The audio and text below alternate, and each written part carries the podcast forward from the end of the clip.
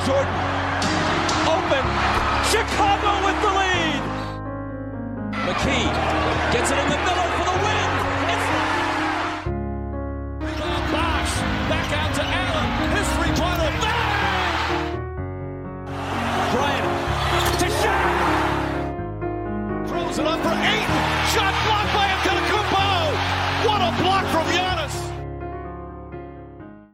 Καλησπέρα σε όλους και καλώς ήρθατε σε ακόμα ένα Hack and Roll podcast. Είμαι ο Μάνος Και εγώ είμαι ο Νίκος.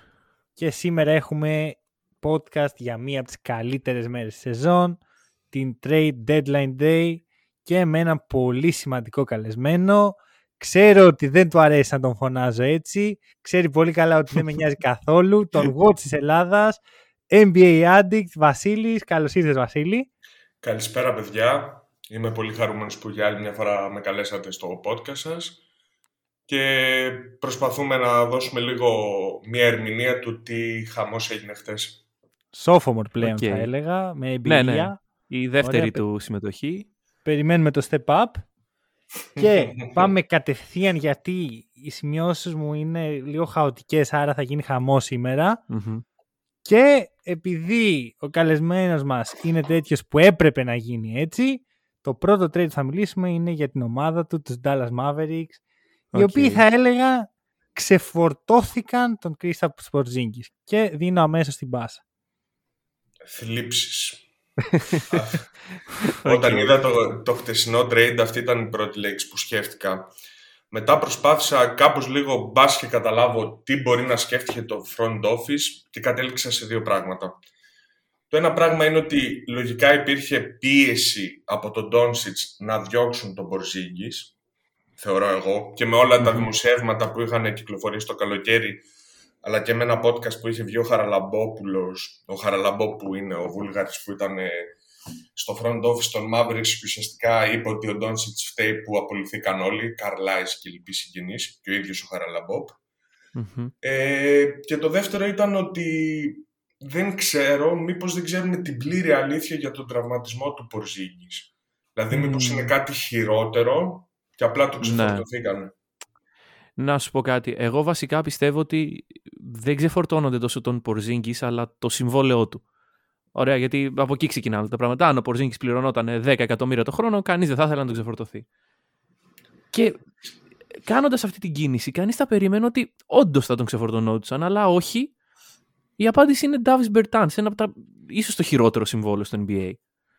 Οπότε, Λοιπόν, αρχικά να πούμε το trade, γιατί Ναι, σωστά. δεν έχει αναφερθεί. Οι- Τα ανταλλάγματα είναι Spencer Dinwiddie, ο, ο, ο περίεργος Spencer Dinwiddie, Μμμ. καμία σχέση με παλιότερη σεζόν του παίχτη, και ο Davis Bertans.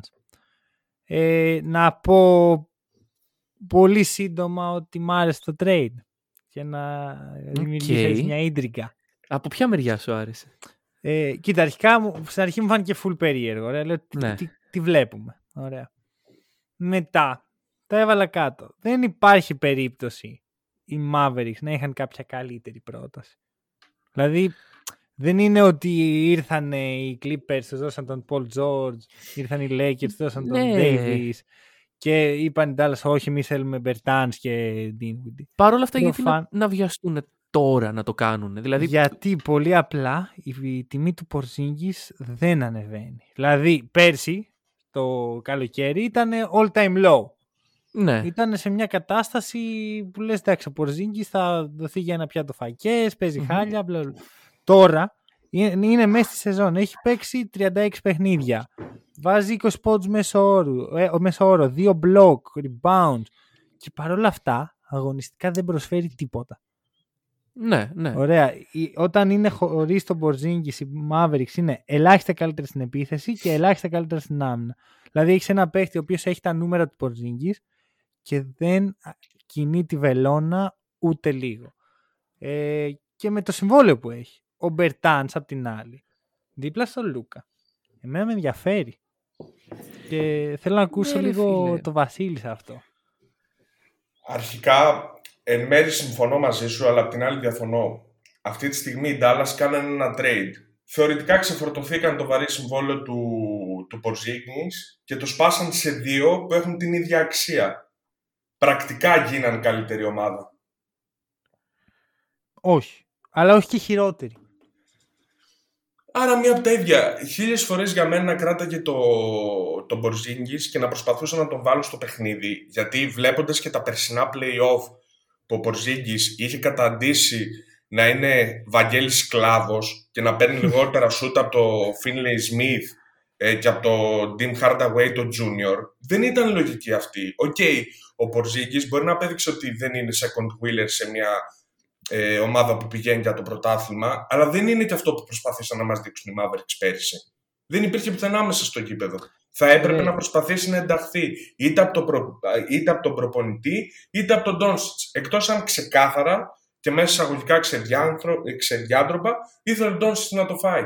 Εγώ το ακούω αυτό.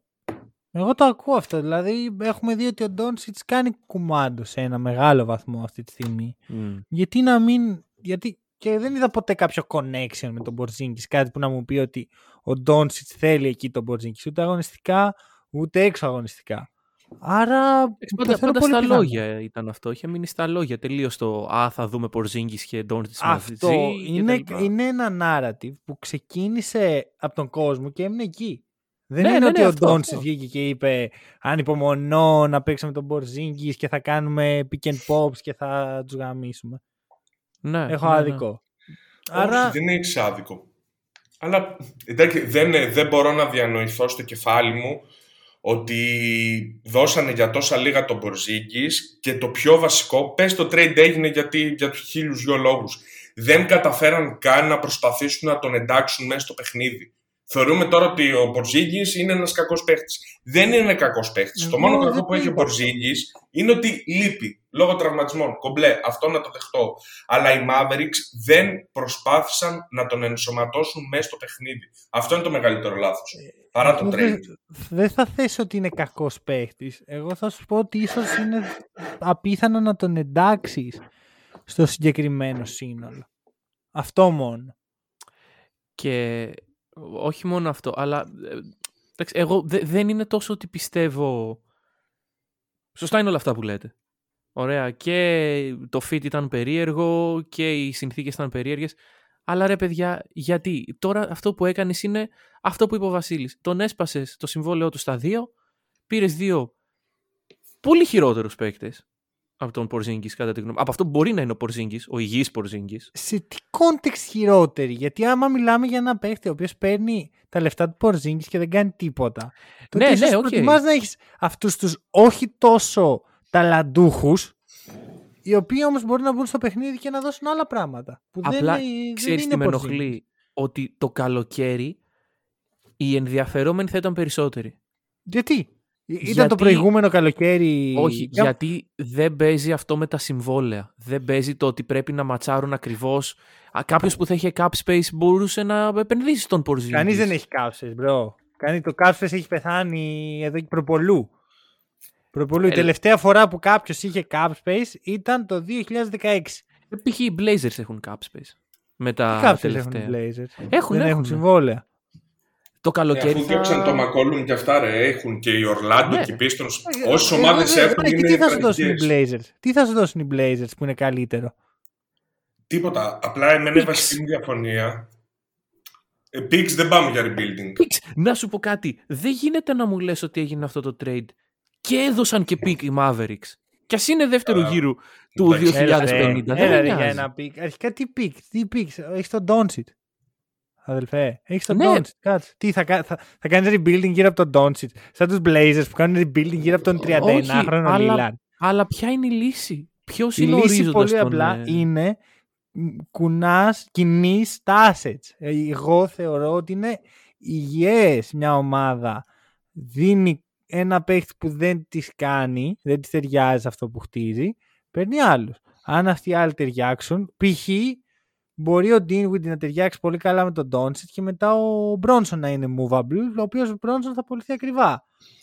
Κάπως έτσι χτίζεις, εγώ θεωρώ. Ναι. Ο οποίος Bronson έχει και πολύ εύκολο συμβόλαιο να κινήσει. Αν και είναι unrestricted το καλοκαίρι. Είναι, ναι, λογικά θα φύγει. Δεν ξέρω αν θα φύγει αν θα ματσάρουν την προσφορά. Απλά αν τη ματσάρουν, πόσο λειτουργικό θα είναι ένα σχήμα που θα έχει τον Doncic, τον Branson και τον D. Windy; Θέλω να το Ε, δω.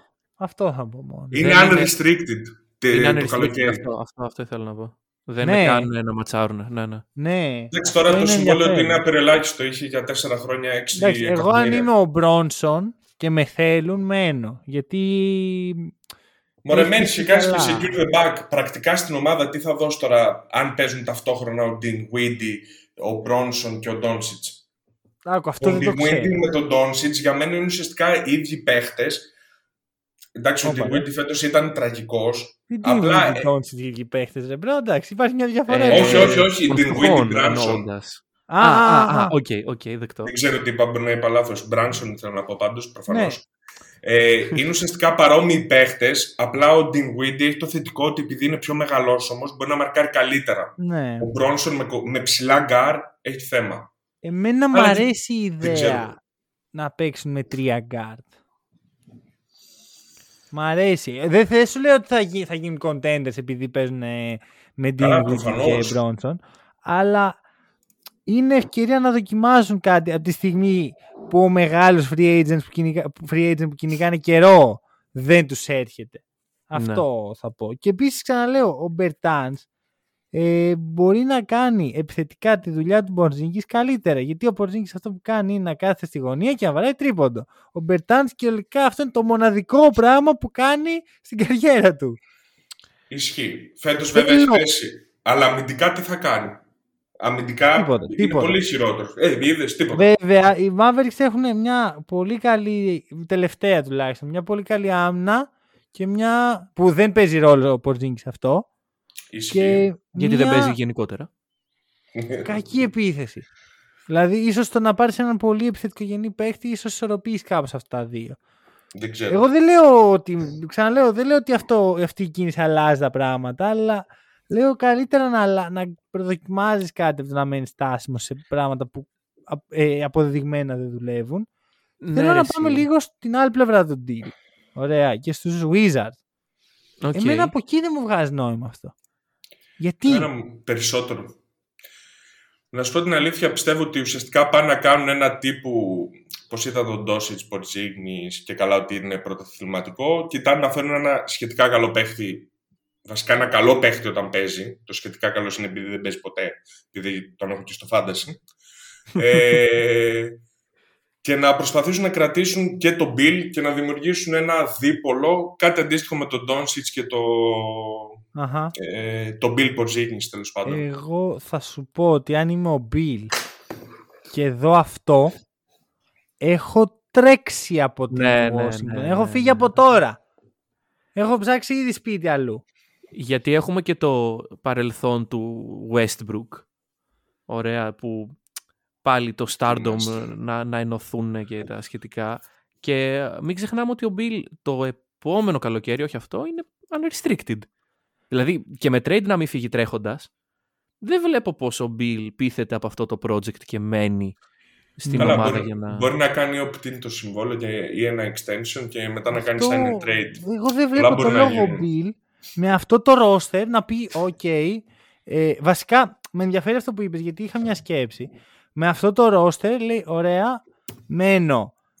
Εγώ αν είμαι η Wizards αυτό που θα έκανα θα ήταν, δεν θα έκανα αυτή την κίνηση. Θα έμενα με, τα, με Χαρέλ, με, Μμμ. με Bertand, με Dinwiddie. Το καλοκαίρι θα πρόσφερα στον Bill ένα extension του τύπου ένα συν ένα σε φάση δώσε μας ένα χρόνο να, δου, να δεις τι μπορούμε να κάνουμε. Ναι, καλό θα για όλους προσπαθούσα ας πούμε. Τότε να κινήσω τα assets. Αλλά άμα δεν μείνει ο Bill, τότε θα έκανα hard rebuild. Γιατί όμως, το, θέλω να το, να το εξηγήσω λίγο αυτό. Ε, ο λόγος που θα προσπαθούσα να πάρω ένα χρόνο είναι γιατί θεωρώ ότι αυτή τη στιγμή με τόσες πολλές ομάδες που κάνουν ε, reset είναι πολύ περιορισμένα τα prospects στο, στο draft. Οπότε Ναι. αντί να κάθομαι να ελπίζω στον ένα στους 10 να είμαι ο ένας στους 10 που θα του κάτσει ο καλός παίχτης θα, ξέρεις, θα προσπαθούσα ένα χρόνο. Θα σου λέγα Bill κάτσε ένα χρόνο, δες τι μπορούμε να κάνουμε και τότε αποφασίζεις. Αυτό. Ναι, δεν ξέρω. Δεν, ε, εγώ άμα είμαι ο Bill... Ναι. Γιατί θα έχει άλλες προτάσεις. Εγώ το λέω αρχικά αυτή τη στιγμή από την πλευρά των Wizards. Ε, ναι, αλλά είναι μια πολύ ορθολογική σκέψη αυτή που κάνεις για μια ομάδα η οποία απλά τους είπαν ε, θέλετε τον Πορζίνγκης. Ναι, ε, μας τον πάρουμε. Ε, αυτό δεν μ' άρεσε. Ναι, δεν μ' Ναι, αυτό, αυτό δεν μ' άρεσε. δηλαδή- Ότι ουσιαστικά δεν, δεν βλέπω κάποιο πλάνο. Ναι, δεν, ναι, ναι, δεν είναι βλέπω... τελείως out of the blue η κίνηση. Αυτό. Ένας παίκτης ο οποίος μπαίνει, λέμε, στον Dallas και δεν αλλάζει τίποτα. Μμμ, Πώς πάει μμμ. στην, στην Washington και τα αλλάζει όλα, ρε φίλε; Η οποία δείχνει ότι πήγαινε να χτίσει κάτι φέτος. Εντάξει, δεν, δεν πήγαινε για πρωτάθλημα. Εντάξει, ήταν μια μέτρια προς κακή ομάδα. Ε, Αλλά αυτό δεν είναι χτίσιμο, αυτό είναι Ο φαρσακομωδία. Κάιλ Κούσμα έκανε το πρώτο triple-double στην καριέρα του. Ε, Βασίλη. Αυτό. Κομπλέ. Εντάξει, άμα ο Κάιλ Κούσμα έκανε το πρώτο του double, εντάξει. Ολοκληρώθηκα σαν άνθρωπος τώρα. Επειδή τα Όχι, λατρεύω όχι. τα, τρι- τα triple Ήτανε, double. ήταν επιχείρημα περί του ότι οι Wizards είναι ομαδάρα αυτό. Εντάξει, Ε, δεν ξέρω. Εγώ πιστεύω ότι ο Μπιλ θα φύγει αργά ή γρήγορα και γενικά είμαι αυτή τη άποψη. Έτσι κι αλλιώς από λεφτά αυτοί οι παίχτες, όπως αντίστοιχα και ο Λίλαρτ, έχουν γεμίσει. Α πάνε να κυνηγήσουν κάτι καλύτερο και κυρίως πέρα από το θέμα του πρωταθλήματος να νιώθουν πιο σημαντικοί οι ίδιοι. Είναι τελείως διαφορετικό να κυνηγάς το πρωτάθλημα με οποιαδήποτε ομάδα. Σίγουρα είναι πολύ καλύτερο με την ομάδα που σε έχει τραφτάρει και τα λοιπά, όλο αυτό το narrative. Αλλά πιστεύω ότι είναι πολύ καλύτερο για την ίδια τους την ψυχολογία, αλλά και για εμά ως θεατές, να βλέπουμε τους καλούς παίχτες να διεκδικούν τα πρωταθλήματα και όχι να κάνουν rebuilding ε, στο Portland, στο Orlando και στην Ναι. κάθε χύψη ομάδα. άρα, με λίγα λόγια, αυτό που λες είναι Damian Lillard φύγε. Προφανώς. Εδώ και 30 χρόνια το λέω. Ε, να σου κάνω μια ερώτηση. Δεν σε αγγίζει ότι ο Λίλαρντ κάνει αυτό που αγαπάει, ρε παιδί μου. Είναι στην πόλη που αγαπάει, στο community. Είναι... Δεν δεν σε αγγίζει καθόλου. Με αγγίζει, αλλά μπορώ, μπορώ να σου αντιστρέψω και το ερώτημα. Εσύ, σαν αγνός οπαδός και οποιοδήποτε, μπορεί να το βλέπει ότι εκτιμάει την πόλη, θέλει να κάνει ό,τι έκανε ο Γιάννης, κομπλέ, ναι. Εγώ μπορώ, θα στο αντιστρέψω και θα σου πω πού ξέρεις ότι όλο αυτό δεν είναι ένα narrative και ουσιαστικά κάθεται στην ίδια ομάδα απλά για να γεμίσει με περισσότερα λεφτά τα συμβόλαια. Αν υπογράψει και κάνει το extension θα είναι 50 εκατομμύρια το χρόνο. Θα γίνει ο πιο ακριβοπληρωμένος στο NBA. Οκ. Παρόλα αυτά, ε, και αυτό είναι αυτό που το γεμίζει, εσύ, άμα ισχύει αυτό. που Δεκτό, δεκτό, αλλά μην γεμίζουμε. Αν είναι αυτό, μην αφήνουμε το narrative να υπάρχει ο πιστός που έμεινε να βοηθήσει την ομάδα μέσα Ρε στις φίλε, χίλιες τρικυμίες και όλα Αλλά αυτά. είναι μεγάλο reach αυτό που, που λες. Εντάξει. Δηλαδή δεν υπάρχει Εγώ το βλέπω κάποια έτσι. ένδειξη. Μπορεί να είναι λάθος. Δεν υπάρχει κάποια ένδειξη γι' αυτό. Ξέρεις κάτι, εγώ πιστεύω ότι Δεν ξέρω. με Μπορεί. το, να, με το να παίρνεις ένα τόσο μεγάλο συμβόλαιο σε μια ομάδα η οποία προσπαθεί να κάνει rebuild ε, δεν της κάνεις και τόσο καλό εν τέλει. Εντάξει, θα μου πεις, είναι ο Dame, είναι η σύνδεση που έχει με το Portland ιδιαίτερη, αλλά δεν ξέρω και κατά πόσον και για την ίδια την ομάδα και το μέλλον της είναι Ρε, καλό Εγώ ένα δεν σου λέω για την πενταετές. ομάδα. Ε, Μπορεί ο Λίλαρντ να μην τον νοιάζει η ομάδα. Μπορεί ρε φίλε το να πηγαίνει ε, στο, πώς, στις μπασκέτες ξέρω εγώ, του Portland και να βλέπει μικρά παιδάκια να παίζουν και να του λένε Γεια σου Dame και τέτοια να τον γεμίζει. Ναι, οκ. Μπορεί να είναι πιο, ακόμα πιο ρηχό ρε παιδί μου. Μπορεί να θέλει να πίνει τον καφέ του στη, στο γωνιακό καφενείο δίπλα στο σπίτι του. Για ποιο Ναι. λόγο αυτό είναι τόσο πολύ φύγε και εγώ καταλαβαίνω την ανάγκη των fans να δίνουν τους καλύτερους να διεκδικούν πρωτάθλημα όπως είπε ο Βασίλης. Το δέχομαι και εγώ θα ήθελα πάρα πολύ το Lillard να παίζει σε μια ωραία ομάδα στημένη γύρω του με αμυντικούς που δεν είναι ο Μακόλουμ ε, Πλέον δεν είναι ο Μακόλουμ. Οπότε. ναι, ναι, ναι, αλλά μπορεί να μην γεμίζει αυτό τον ίδιο το Lillard. ρε φίλε. Μπορεί το να πάει στους Lakers για παράδειγμα και να πάρει πρωτάθλημα να του είναι τελείως αδιάφορο. Ναι. Εντάξει, Αυτό και- Πιστεύω σε αυτό ρόλο έπαιξε πολύ και το πρωτάθλημα του Γιάννη. Όχι, εγώ δεν το πιστεύω, ρε φίλε, γιατί ο Lillard είναι έτσι τα τελευταία τέσσερα χρόνια. Δεν, είναι, δεν ξεκίνησε τώρα αυτή η συζήτηση. Εντάξει, απλά είναι τελείως διαφορετικό να το πιστεύεις ότι έτσι είναι το σωστό και τα λοιπά και άλλο να το βλέπεις να το κάνει κάποιος. Αυτό σε γεμίζει ακόμα περισσότερο άγχος. Δεν είμαι σίγουρος ότι το πρωτάθλημα είναι η πραγματική φιλοδοξία του Lillard. Νομίζω ότι είναι ε, το, η κοινωνική ευημερία του, της περιοχής. Και εντάξει, και η ιστεροφημία, ρε φίλε, δεν μπορεί να, να μην σκέφτεται καθόλου ούτε για τον εαυτό του, ούτε για το franchise το τι θα αφήσω πίσω μου. Ναι, ναι, μπορεί, μπορεί. Εγώ πιστεύω ότι το, το έχει. Ο, ο Dame συγκεκριμένα μιλάμε τώρα, γιατί είναι μια ιδιάζουσα περίπτωση στο σημερινό NBA ο Λίλαρντ. Απλώς- Απλώς... Το έχει στο μυαλό του. Νιώθω ότι ο Λίλαρντ είναι τύπος που έχει πιο, πιο- πιο ευρύ φάσμα ανησυχιών. Ας πούμε βλέπεις ότι ασχολείται με άλλα πράγματα, κάνει το ραπ του, είναι μεγαλωμένος με έναν άλλο τρόπο. Ίσως βλέπει λίγο το μπάσκετ σαν δουλειά και ότι δουλεύω και κάνω αυτό και αγαπάω την ομάδα, ξέρω εγώ, αλλά μέχρι εκεί. Και το νοιάζει η στροφημία τους σε άλλα πράγματα. Ας πούμε, τώρα μια υπόθεση με τις παρέες τις οποίες έχει ο Λίλαρντ μπορεί ξέρεις, να τον νοιάζει πιο πολύ τι πιστεύει για αυτόν η παρέα του στη, στην πλατεία της γειτονιάς παρά εγώ και εσύ. Να τον φέρουμε Α, τον Dame μια φορά εδώ. Αυτό είναι Να μας τα δεδομένο ότι δεν τον νοιάζει καν το τι σκέφτεται ο Βασίλης και ο Μάνος στην Ελλάδα. Εντάξει ρε και φίλε, μήπως. για πολλούς τους νοιάζει. Για τον KD πάντα τον ένοιαζε τι θα πει ο κόσμος. Αλλά όσο και αν το παίζει ότι δεν τον νοιάζει. Το παίζει ότι δεν τον Εντάξει, νοιάζει επειδή τον Ε, νοιάζει. Μάνο, μιλάμε τώρα για έναν άνθρωπο που έκανε burner account στο Twitter Ναι, τα πάντα ναι, για ναι. τους οπαδούς. Εντάξει, Άρα, άρα τίποτα είναι δεν είναι ξεχωριστή δεδομένο. Περίπτωση. Άρα Προφανώς. τίποτα Αλλά δεν ο είναι. KD είναι ξεχωριστή περίπτωση. Οκ. Ε, για McCollum πώς αξιολογείτε την κίνηση για τους Pelicans; Για τους Pelicans.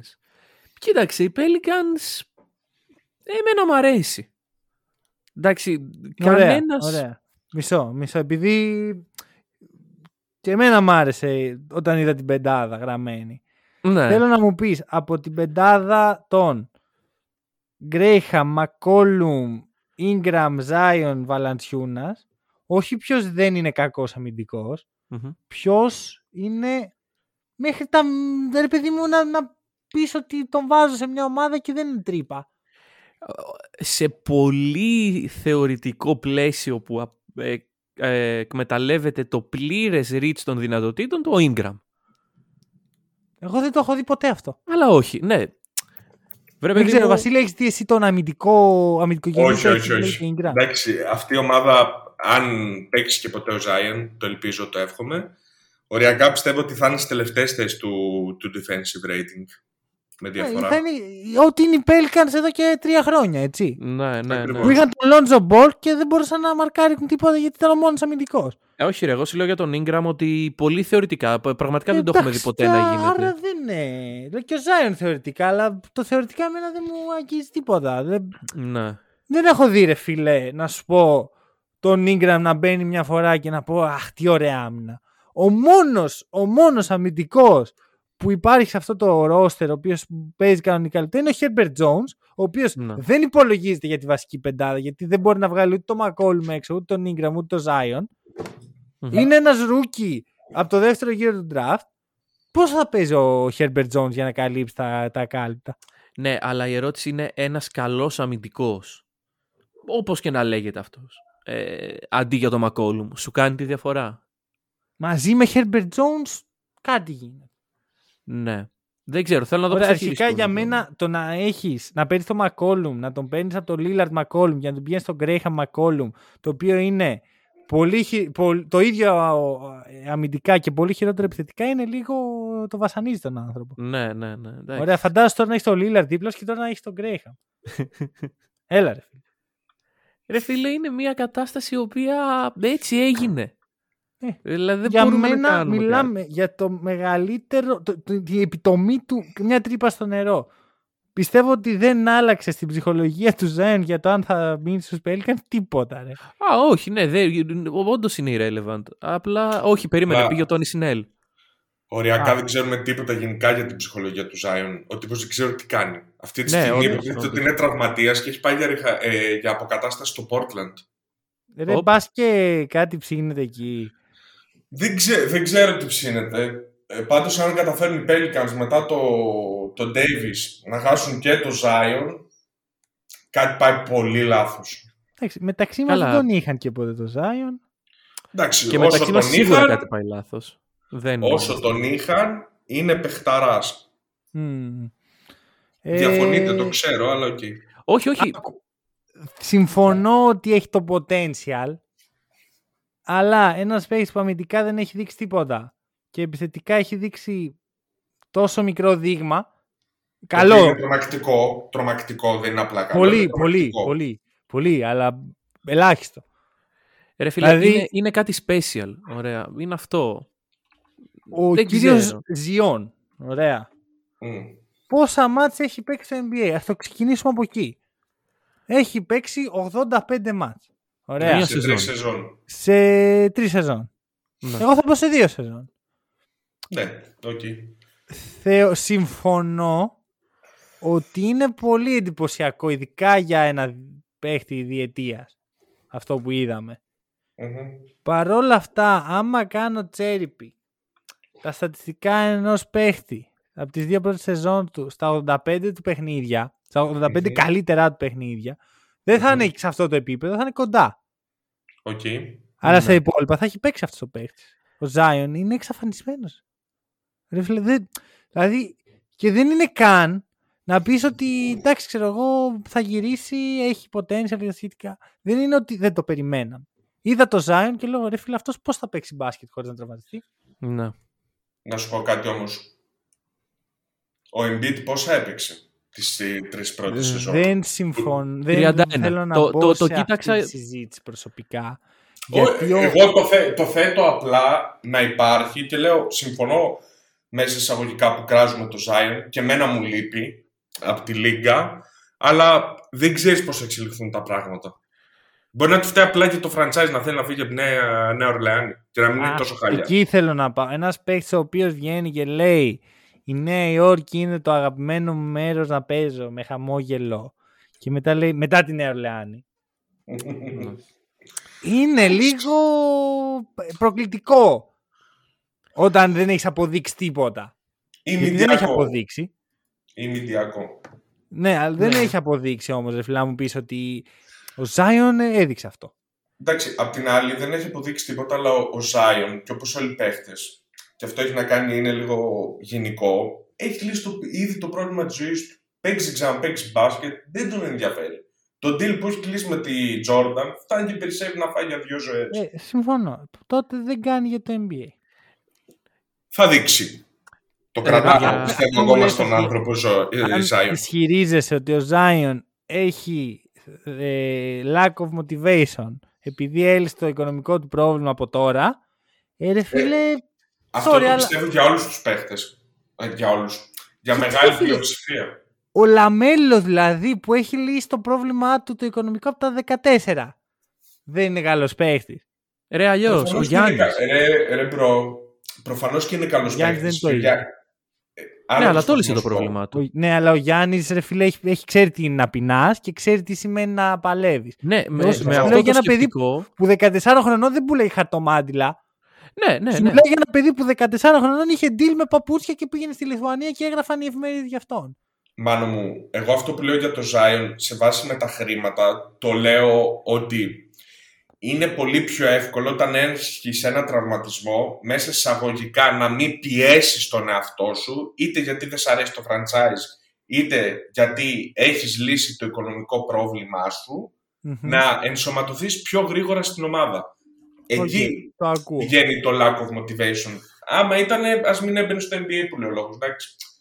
Το είπα συγκεκριμένα για το Zion και το πόσο γρήγορα θα ξαναμπεί. Οκ, Όχι, Παρ, οκ. παρόλα γενικά. αυτά, το πρόβλημα είναι ότι άμα, έχουμε, άμα αρχίσουμε το pattern του ε, δεν μου αρέσει αυτό το franchise, άρα κάθομαι έξω και κάνω rehab όσο θέλω, είναι ένα πολύ, καλό, πολύ κακό προηγούμενο αυτό για να δημιουργηθεί. Γιατί μετά θα βγαίνει ο κάθε παίκτης, μέτριος, καλός, πολύ καλός, και θα λέει: Λοιπόν, ξέρεις κάτι, εμένα αυτό το franchise δεν μου αρέσει.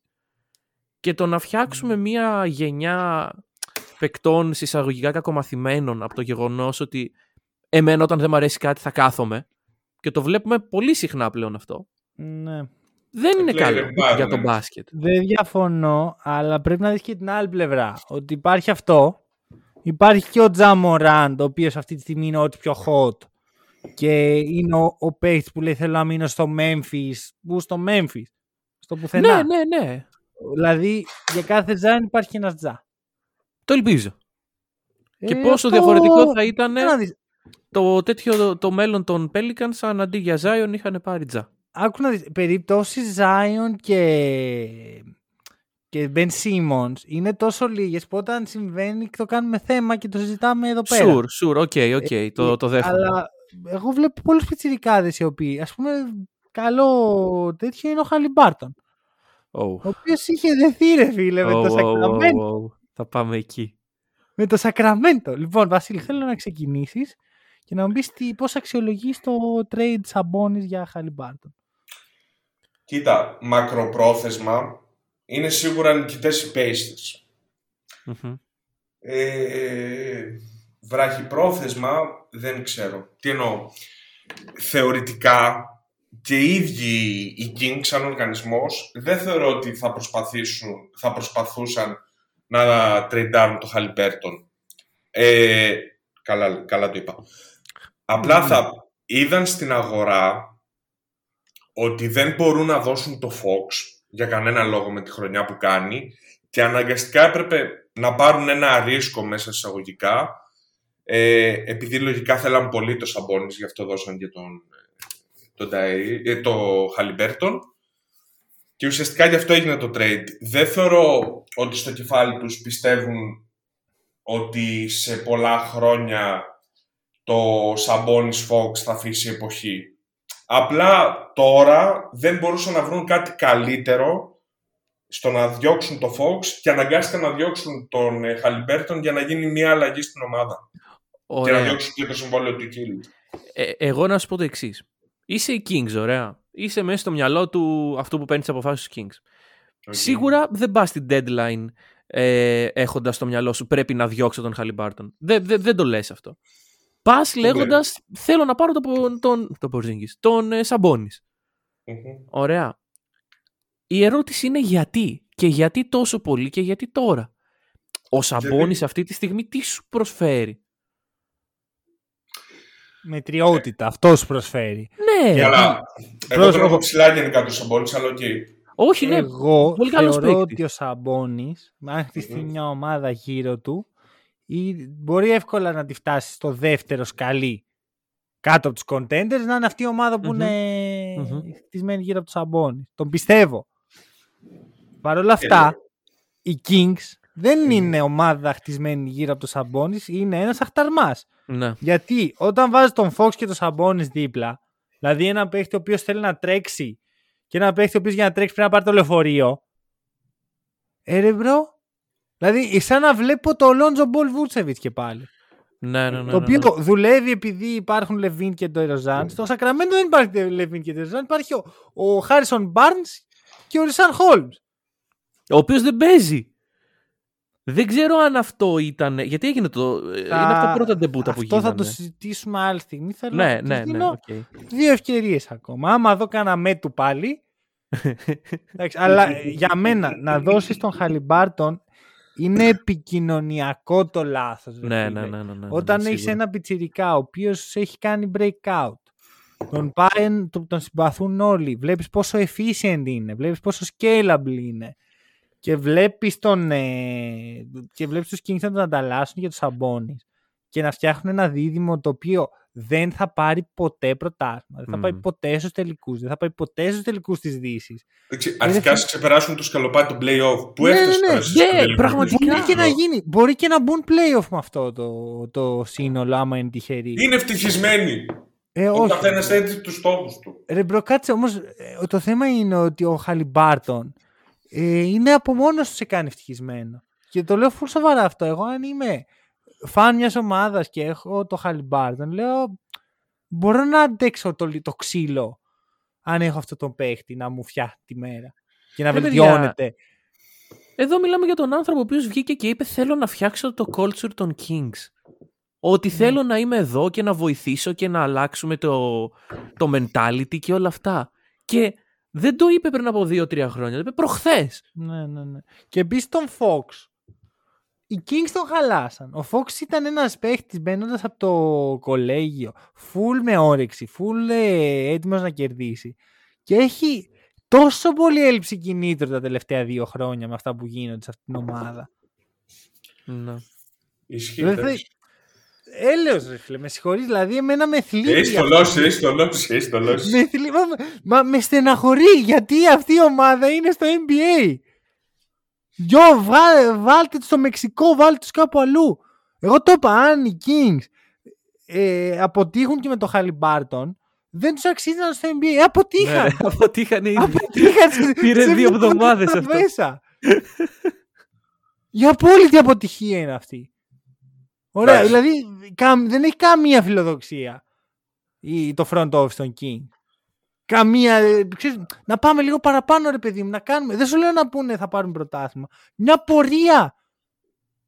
Να σου το πω αλλιώς, αν ο, ο Chris Paul τελειώσει χρονιά φέτος, δεν το πάρουν και σταματήσει την καριέρα του, το πέρασμα του Chris Paul από τους Suns θα είναι πετυχημένο. Ναι, Επειδή ναι, τους ναι, έκανε- ναι, ναι, Ξεκάθαρα τώρα. τι Ωραία. συζητάμε. ναι. Γιατί λοιπόν να μην θέλουν έστω μια τέτοια πορεία με- μέχρι ένα σημείο και να θέλουν τη μετριότητα; Δεν, δεν, δεν βγάζει νόημα. Γιατί έχουν στην βαλτώσει ήδη στη μετριότητα, ρε bro. Έχουν Εντάξει. βαλτώσει. Γι' αυτό Τι να κάνουμε και- τώρα; Να σου πω και κάτι ρε φίλε. Όταν το καλοκαίρι μπορείς να πάρεις στο draft τον ε, Jaden Ivy, τον ε, Off-Ball Jamoran, όπως μου αρέσει να τον λέω. Ε, δηλαδή, δεν σου λέω ότι θα τον έπαιρναν οπωσδήποτε, αλλά η πιθανότητα να παίξει αυτός και ο Χαλιμπάρτον μαζί, εμένα με εξτάρει πάρα πολύ ρε φίλε. Και ο Fox θα έβρισκες να τον ανταλλάξεις. Μπορεί όχι για το Σαμπόνις, αν έβαζες και κάποια πίξη Καλά, για το σίγουρα όχι. Σαμπόνις Ναι. αλλά για κάτι αξιοπρεπές. Κάτι να.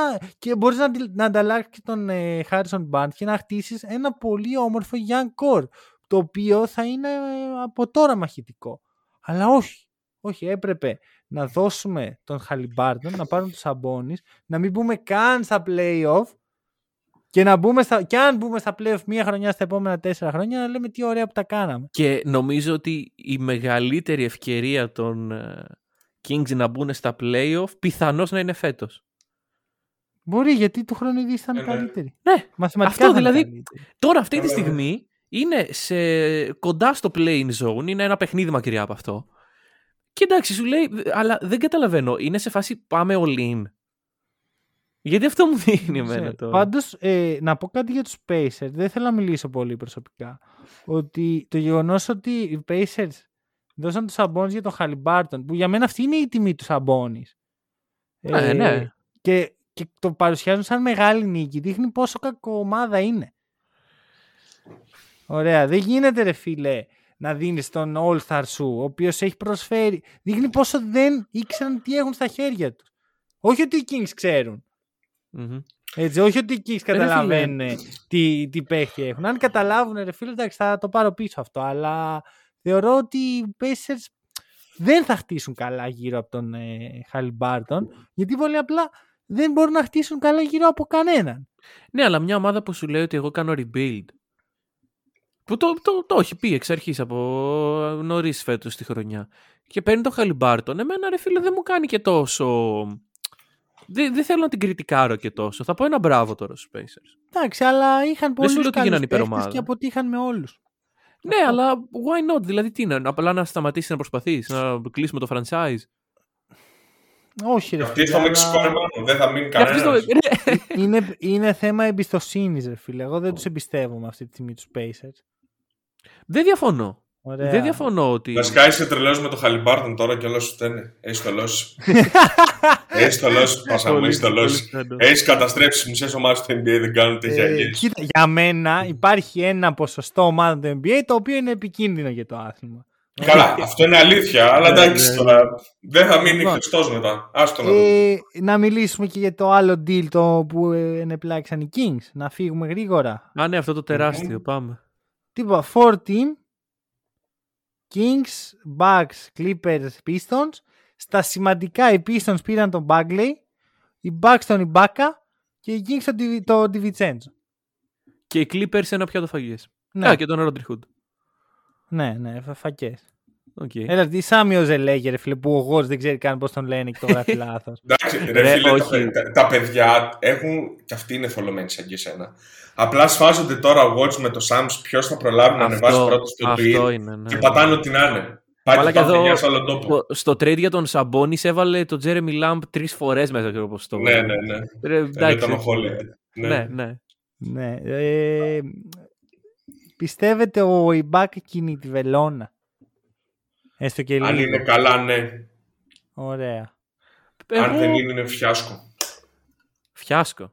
Καλά, Οκ. δεν δώσαν και τίποτα. Ένα παίχτη εκτός rotation ουσιαστικά. Ναι. Έτσι. Ναι, απλά αν στα γκάρα έχουν τραυματισμό θα τρέχουν και δεν θα φτάνουν. Α, οι Bucks. καλά, αν στα... άκου, οι Bucks άμα ένας από τους 3,5 παίχτες τους και βάζει και τον Bob Portis τραυματιστεί, ε, έχουν τελειώσει.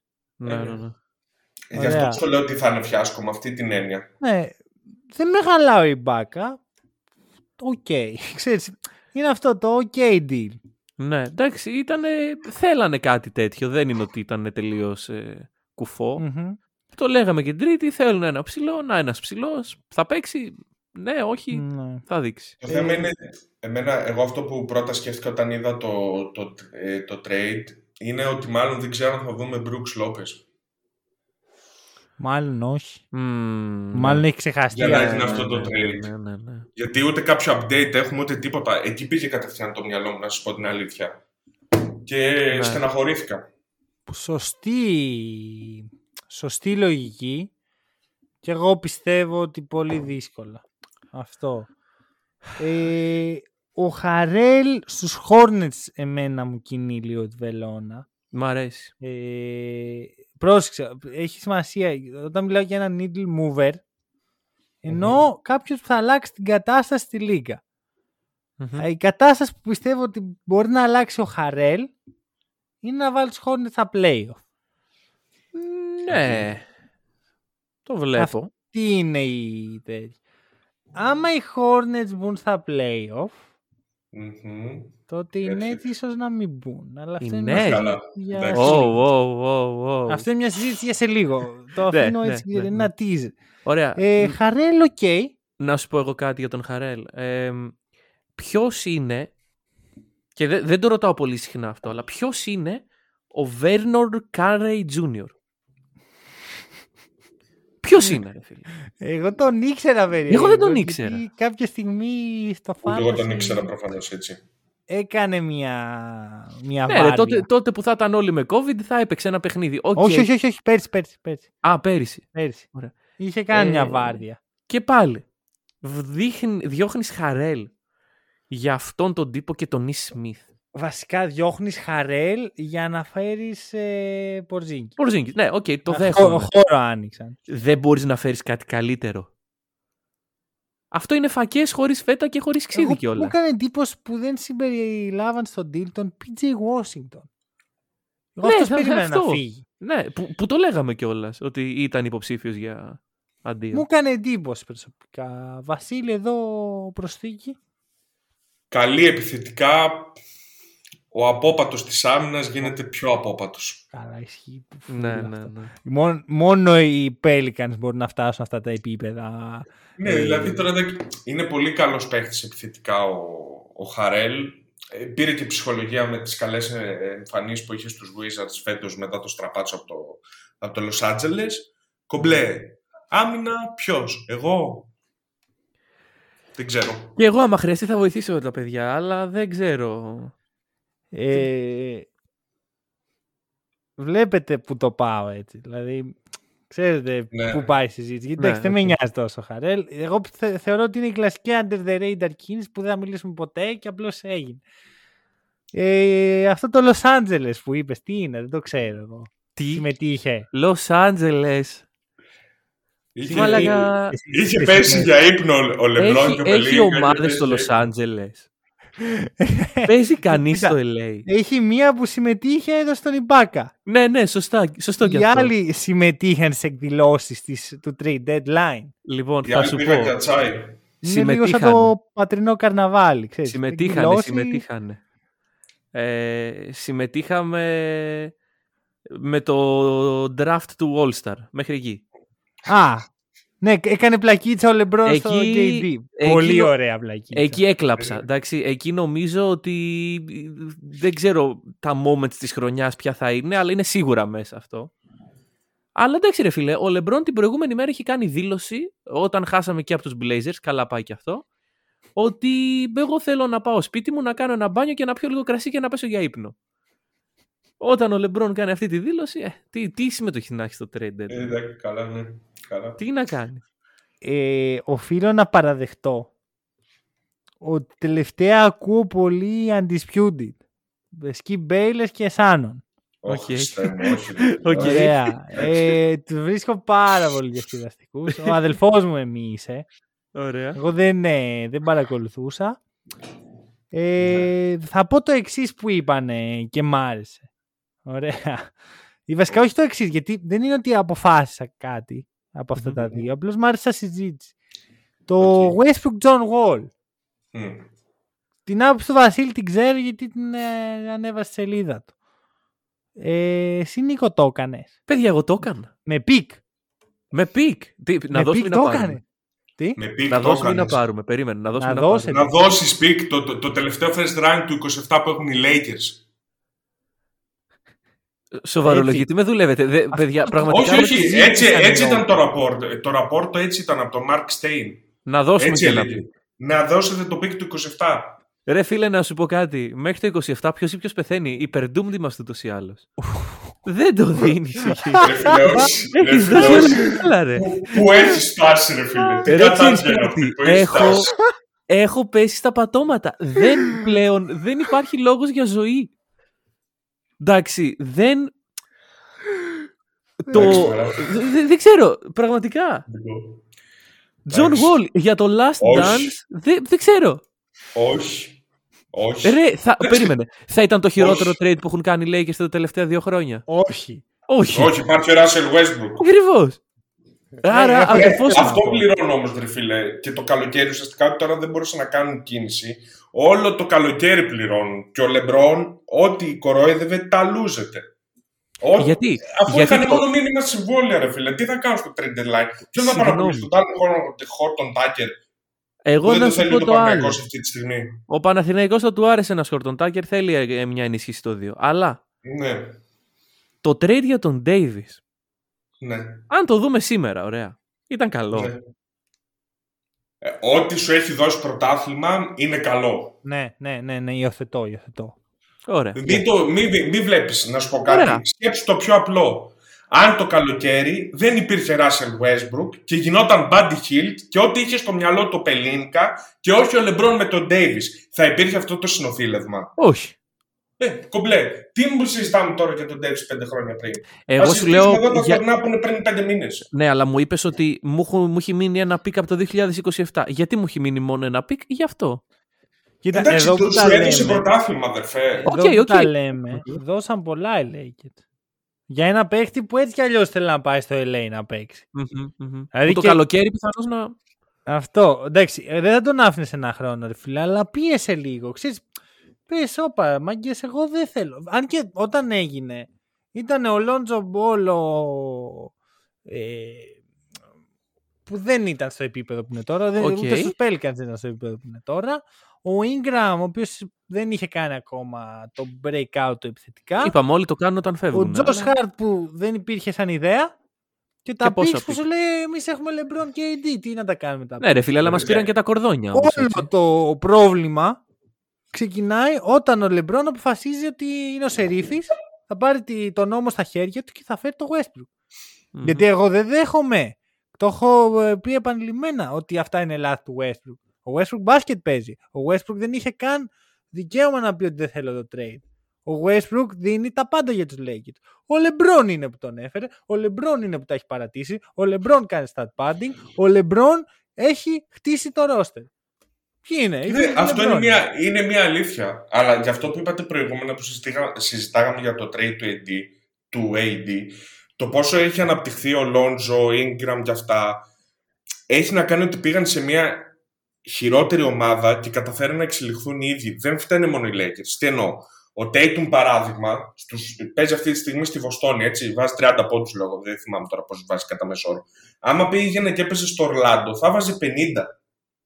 Είναι πολύ πιο εύκολο ένας μέτρος παίχτης όταν παίζει σε μια πιο κακή ομάδα να φαίνεται Σίγουρα πολύ και, καλύτερος και από πόσο ότι είναι. μάλλον όταν Ναι. παίζεις δίπλα στο LeBron και είσαι ο Ingram. Δεν διαφωνώ σε αυτό. Ε, ναι.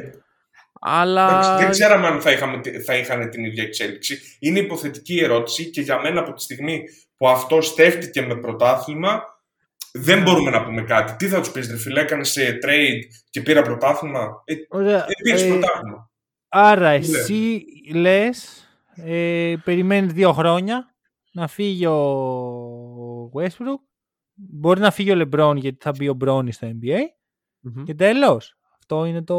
Εγώ το τέλος το βλέπω το καλοκαίρι. Λε- Πώς θα, θα φύγει με buyout, λες ο Westbrook; Ή, ή trade; Buy out. Ένας όπα, από τους εντάξει. δύο, LeBron ή AD trade, boom. Φυλάκια. Πάρει. Άρα, άρα λες να το κάνεις blow up. Τελείως. Ε, ναι, τελείως. Ναι, Εντάξει χωρίς το ρε pick. φίλε. Χωρίς picks. Πού πάμε; Άμα, άμα δώσει το LeBron Τι θα, θα πάρει. πάρεις ρε φίλε, ή τον LeBron ή τον AD, κάτι θα βρουν να πάρουν θα τώρα. πάρεις το pick Δεν- της ομάδας που έδωσε τον AD και τον LeBron. Ή τον LeBron. Μμ. Δεν Ναι. μου φαίνεται Δεν και σ' πολύ άκουσα, καλή συγγνώμη. κίνηση επιχειρηματικά αυτό. Δεν ξέρω. Συνήθως μια ομάδα που παίζει ο LeBron δεν πάει και τόσο κακή. Κα... ε, Και τόσο Άσχημα, άσχημα. ναι. Εντάξει, πάντα υπάρχει πρώτη φορά ρε φίλε. Δεν είναι ο Θεός. Ο LeBron είναι. Άκου, εγώ δεν Ναι. θεωρώ ότι πρέπει να στοιχηματίσει ότι ο- η ομάδα του LeBron δεν θα, ότι θα τα λούσει. Εγώ θεωρώ ότι. Κοιτάξτε, έχεις κάνει πατάτα έτσι. Ε, Καλά, δεν έχεις κάνει απλά πατάτα, μαν. ε, Έχεις πάρει τώρα το χειρότερο συμβόλαιο του NBA. Ναι. Εγώ θεωρώ ότι υπάρχει μια άλλη ομάδα. Κοίτα, βασικά να σου πω την αλήθεια, παίζει να το, να το πει για John Wall, ρε φίλε. Όχι. Ρε, να σου πω Ρε φίλε, κάτι. να σου πω κα- δεν, δεν ξέρω. Είναι, είναι δίκοπο μαχαίρι με ποια έννοια. Καλά, εγώ το Westbrook δεν τον πήγαινα ποτέ, τα έχω γράψει, τα έχω πει, δεν χρειάζεται να τα ξαναναφέρω. Αλλά το χειρότερο και αυτό που πιστεύω ότι δεν υπάρχει ελπίδα να ανακάμψουν οι Lakers είναι ότι αν ο Westbrook είχε ένα άλφα peak, ας πούμε, με όλα αυτά που έχουν γίνει, με το bullying, με την ψυχολογία και όλα αυτά, μόνο χειρότερα θα πάει από εδώ και πέρα. Δεν πρόκειται να φτιάξει. Τον έχουν κάνει όλοι να νιώθει σκουπίδι. Μέχρι και ο Pat Beverley του το κράταγε δύο-τρία χρόνια Αλλά να ακούσει ένας ακριβώς, Beverley. και τον έφτασε κάτω από τη γη, ρε φίλε. Ισχύει. Εντάξει. Ισχύει. Δηλαδή Βρ- δεν δεν- δεν βρήκε, πρόκειται να επανακάμψει. βρήκε το τέλειο σημείο, Beverley. Ε, ναι. Ε, Τέλος κάτι, πάντων. ένα μήνυμα έβλεπα για τον Bad Beverly. Ε, Τι έγινε; Τι, τι, τι, τίποτα. Ε, εγώ ξέρεις γιατί γελάω με τους Lakers. Γιατί διάβαζα τους στόχους τους ε, τη μέρα της ε, trade deadline και ρε φίλε γέλαγα λίγο. Δηλαδή, Ναι, ρε, η στόχη μας ήταν να φέρουμε τη Δευτέρα παρουσία στη γη Περίμενε, δίνοντα περίμενε, τον όχι, όχι, Χόρτον περίμενε. Τάκερ. βλέπω Cam Reddish και λέω τι Cam Reddish, σιγά μην έχουν οι Lakers το οποιοδήποτε asset για να δώσουν στους ε, Knicks. THT. Μμ. Όχι ρε φίλε, ο Cam Reddish είναι πολύ πιο proven. Ξέρω. Ωραία. Πάει ο, ο Cam Reddish. Μετά έρχονται τα δικά μας παιδιά. και λέει φέρες Ρέντερ Ναι, ή ναι, ναι. Ρίτσαρdsον. Ρε, φύγε από εδώ ρε. Και, και η απάντηση είναι Καλά, ο ξέρεις ποια. Στρέντερ θα έρθει. Ο Στρέντερ θα πάει στο LA. Μακάρι. Αλλά, αλλά, θα σου πω ένα Το πράγμα. πιο πιθανό Ξέρεις- είναι να γίνει buy- buyout από το Ξέρεις Houston. πόσο κακή άμυνα έχουν οι Lakers γιατί ο Brad Stevens δεν βρήκε ούτε έναν αμυντικό να ζητήσει από τους Lakers. γιατί απάντηση μόνο είναι αμυντικούς πάλι θα μία. φέρει ο Brad Stevens στη Βοστόνη.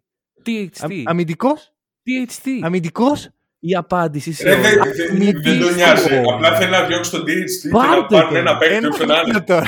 Ένα χρόνο τώρα. Ας πάρω μία καρέκλα. Για τους πιστούς που έχουν ακούσει ε, την, το περσινό free agent, ε, ε, συγγνώμη, trade deadline ε, special, ε, τα έλεγε ένα χρόνο πριν. τα έλεγε. Τα δεν το έλεγε, πίστευα. γάμο Εγώ το. λέω εντάξει, δεν το πιστεύω τον THT, αλλά όχι και έτσι. Τα έλεγε εδώ πέρα. Εντάξει, Ωραία, κοίτα, από THT πέρσι α, untouchable. το, το rage που υπήρχε πέρυσι δεν υπάρχει φέτος. Φέτος είμαι ήρεμος γιατί είχα πάει με 0 expectations. Ωραία. Οπότε Ε, αυτό δεν... ε, θε- να θέλω δώσω να φύγουμε από εκεί. λίγο Θέλω να χώρο φύγουμε, παρακαλώ. στην, στην όχι Doom ομάδα των Ναι, δυο ναι, μας. ναι, ναι, ναι. Ωραία, γιατί μιλήσαμε για τους Mavericks, καλοί Mavericks, τους συμπαθούμε και τα σχετικά. Εντάξει. Μιλήσαμε για τους Lakers. Για τους Lakers τους λυπάμαι λίγο πλέον. Τους λυπάμαι, έχω φτάσει σε σημείο να λυπάμαι τους Lakers. Ένα, ένα λεπτάκι θέλω. Αγαπητέ Brad Stevens, ευχαριστώ. ευχαριστώ που μου εμπνέεις εμπιστοσύνη. Ωραία. Που δεν πήρες κανένα THT να τρελαθούμε. Ωραία, που δεν έκανες, δεν έδωσες τίποτα στους Lakers. και το κυριότερο, έφερες ένα παίχτη ο οποίος μπορεί να κάνει όχι τρομερή διαφορά, αλλά το κλικ. Ένα, ένα κλικ έτσι λίγο να, να, να υψώσει. Ωραία. Μιλάς για Αυτό. τον ε, Derek White. Μάλλον εντάξει, και Ξέρω για το εγώ. Thais θα μπορούσα να λέω τα ίδια πράγματα. Ξέρεις, πήγα να βρω κάτι αστείο, αλλά δεν πήρατε κάτι αστείο φέτος. Ναι. Οπότε, ναι. Αυτό είναι, ότι δεν πήραμε κάτι αστείο, ρε φίλε. Γι' αυτό Μπράβο, ρε, χαίρομαι. παιδιά. Μπράβο, τι να Ωραία. πω. Derek White, η επιτομή της επιθετικής μετριότητας. Η Μμμ. επιτομή, δηλαδή ζωγράφισε μου ένα μέτριο παίχτη και ζωγραφίζω τον Derek White. Ε, η επιτομή της αμυντικής σταθερότητας. Ό,τι χρειαζόταν ε, να, ε, μπορεί να έρθει από τον πάγκο, μπορεί να ξεκινήσει βασικός, δεν ξέρω τι υπάρχει στο μυαλό του Ντόκα και του επιτελείου. Και το καλύτερο είναι ότι μιλάμε για ένα παίχτη ο οποίος έχει γαλουχηθεί σε ένα πάρα πολύ ομαδικό σύστημα. Ξέρει να μοιράζει την μπάλα, ξέρει να δίνει την έξτρα πάσα και αυτό ακριβώς χρειάζονται οι Celtics, τέτοιους παίχτες αυτή τη στιγμή. Και έχει Ε, γαλουχηθεί και από τον ε, Πόποβιτς. Δηλαδή, διαφωνία οκ. υπάρχει; Όχι. Εντάξει. Όχι. Δεν- Τι όχι ρε παιδιά; Εδώ περίμενα να υπάρχει. Κοίτα, θα σου πω, δεν πιστεύω ότι είναι τόσο impactful ο... Όχι, αυτός σου είπα, όχι impactful, το κλικ. Το κλικ. Αρκεί αυτό πιστεύεις. Γιατί δηλαδή, πράγμα; Τι, τι, τι σου δίνει. Πας σε ένα άλλο level είναι, πώς το πες, ε, κινεί τη βελόνα; Όχι. Α, Δεν- οκ. ο, ο Derek White σε καμία ομάδα δεν κινεί τη βελόνα, ρε φίλε. Ναι, Αλλά τι εντάξει. έδωσες για τον Derek White, δεν έδωσες σε, σε κάποιο παίχτη; Ε, Έδωσε τον Ρίτσαρτσον βασικά. Εντάξει, τον οποίο Ρίτσαρdsον δεν τον πολύ ήθελες. Εγώ τον πάω Ναι. πολύ τον Ρίτσαρdsον, ωραία, τον εκτιμάω. Αλλά τι θα σου προσφέρει ο Ρίτσαρdsον που δεν στο προσφέρει η παρουσία του Derek White και το, η αύξηση των λεπτών του Άρον Νέσμιθ. Γιατί εγώ Ναι. ξέρεις πώς τον πιστεύω τον Νέσμιθ. Να. Δεν έδωσε και τον Langford βέβαια, ο οποίος. οκ. Αυτό και Τελείωσε. ήταν. Προτιμώ να έχω White από Langford. Ε, Δηλαδή, δεν κα- ξέρω. να στο πω αλλιώς, κάποια στιγμή οι Celtics έπρεπε να πάρουν αυτά τα μικρά asset που έχουν, που είναι, έχουν χαμηλή αξία και τα κάναν κάτι παραπάνω. Ναι, ναι, ναι, εντάξει. Προφανώς δεν γίναν contenders, έτσι. Μμμ. Να ξεκαθαριστεί αυτό. Ε, Βέβαια, θέλω να ξέρεις ποιο είναι το ακούσω πρόβλημά καλεσμένο μου. λίγο, δεν είναι. Έχω πάρει Ναι, θετικό. καλεσμένο, μίλα. Κοίτα, είναι καλές οι κινήσεις που κάνανε οι Celtics, αλλά θα πω κάτι. Στην τελική κουνάει τη βελόνα για να κάνουν κάτι παραπάνω. Είπαμε όχι ρε παιδιά, εντάξει, γιατί με ρωτάτε όλοι το ίδιο πράγμα; Γιατί επιμένουμε, ρε φίλε. Δεν είναι, όχι, είπαμε ο Derek White δεν είναι needle mover. Ξέρεις τι είναι ο Derek White. Needle και τι με movers προβληματίζει. είναι ελάχιστοι ουσιαστικοί. Ειδικά για μια ομάδα που δεν είναι contender. Μάνο, 17,5 εκατομμύρια. Εντάξει. Πολύ movable συμβόλαιο κατά τη γνώμη μου. Movable. Ναι, Για ρε φίλε, τέσσερα γιατί χρόνια. Δεν είναι scalable ο Derek. Δεν τον, δεν τον ήθελες στους Lakers τον Derek White. Α, Έτσι όπως είναι σήμερα η κατάσταση, τι να τον κάνω. Αλλά δεν θες άμυνα εσύ. Μόνο επίθεση. Μόνο Ε. επίθεση και κακού σουτέρ. Ρε φίλε, τι δίνω για τον Derek White, περίμενα άμα να δώσω THT να τον θέλω. Ρε Γιατί παιδί μου, μου- εγώ το, πω- εμένα το point μου είναι ότι κολλάει σε ομάδες. Ναι, οκ, κολλάει. Απλά τα 17,5 εκατομμύρια, τα οποία προήλθαν επειδή υπέγραψε σε μια ομάδα η οποία είχε να δώσει. Ε, Οι Celtics δεν έχουν να δώσουν. Ρε δεν είναι ο Derek White. Πάμε. δεν είναι εδώ πέρα να μας φέρει το πρωτάθλημα το παιδί. Ωραία. Βάζεις ένα αμυντικό όπλο στη φαρέτρα σου και όταν έρθει η ώρα ή το μετακινείς ή τον βάζεις στη θέση του Smart. OK. Δεν είναι, είπα εγώ ότι ήρθε ο Derek White OK, να μας όχι, φέρει όχι. ε, δόξες και το 18ο. Ε, ρε φίλε, απλά το πρόβλημα είναι ότι όταν σε δύο χρόνια θα συζητάμε, πιθανώς να λέμε όχι ρε γαμώτο, έχουμε και το συμβόλαιο του Derek White που δεν μπορούμε τι Εγώ να το δεν το κάνουμε. βλέπω ξέρω. να γίνεται αυτό. Δεν ξέρω ρε φίλε, αλλάζουν τα πράγματα. Ναι, εγώ δεν το Αλλάζουν. βλέπω να γίνεται αυτό. Εγώ βλέπω σου λέω ένα movable συμβόλαιο εδώ πέρα. Θα δείξει. Και μου αρέσει και η ιδέα του Νέσμιθ. Αυτό Τέλος το πάντων. λήξαμε για τους Celtics. Α, έφυγε Νομίζω- και ο Σρέντερ και ο Freedom. Freedom. Ο κύριος Εντάξει. Freedom ε, Που έφυγε. έγινε wave κιόλας από τους Rockets, έτσι. Δεν μου Ε, κάνει καμία εντύπωση. το- να είμαι το- ειλικρινής, νιώθω ότι η καριέρα του κύριου Freedom έχει φτάσει στο τέλος της. Πολύ πιθανό. Γιατί- Ειδικά Καλύτερο μετά από tweet όλες που αυτές τις διάβασα. δηλώσεις, δεν νομίζω ότι θα βρει η ομάδα. Αυτό έχει και κακό reputation πλέον. Ναι, ε, μου άρεσε ένα tweet που έλεγε είναι ο Watch που λέει ξέρω εγώ ε, Rockets ε, waved ε, NS Freedom η απάντηση did he wave back; Αυτό εμένα μου άρεσε έτσι απλά είπα να το αναφέρω δεν γέλασε κανείς, Ε, δεν πειράζει Να πω προχωράμε το εξής. Οι Celtics άδειασαν πολλές θέσεις. Ναι, είναι πιο flexible στο buyout market. Μήπως πάει, πάει κάπου αυτό; Γιατί εγώ ε, βλέπω δύο παίχτες στους Spurs και οι δύο, οι οποίοι είναι πολύ πιθανό να γίνουν buyout. Ο ένας σίγουρα, ο άλλος το ακούω και θα τους ήθελα έναν από τους δύο. Ο Dragic και ο Satoransky. OK. Ναι. Ωραία, γιατί δεν θέλω να έχω να, ο τρίτος γκάρτ της ομάδας μου να είναι ο Payton Pritchard. ε, ωραία.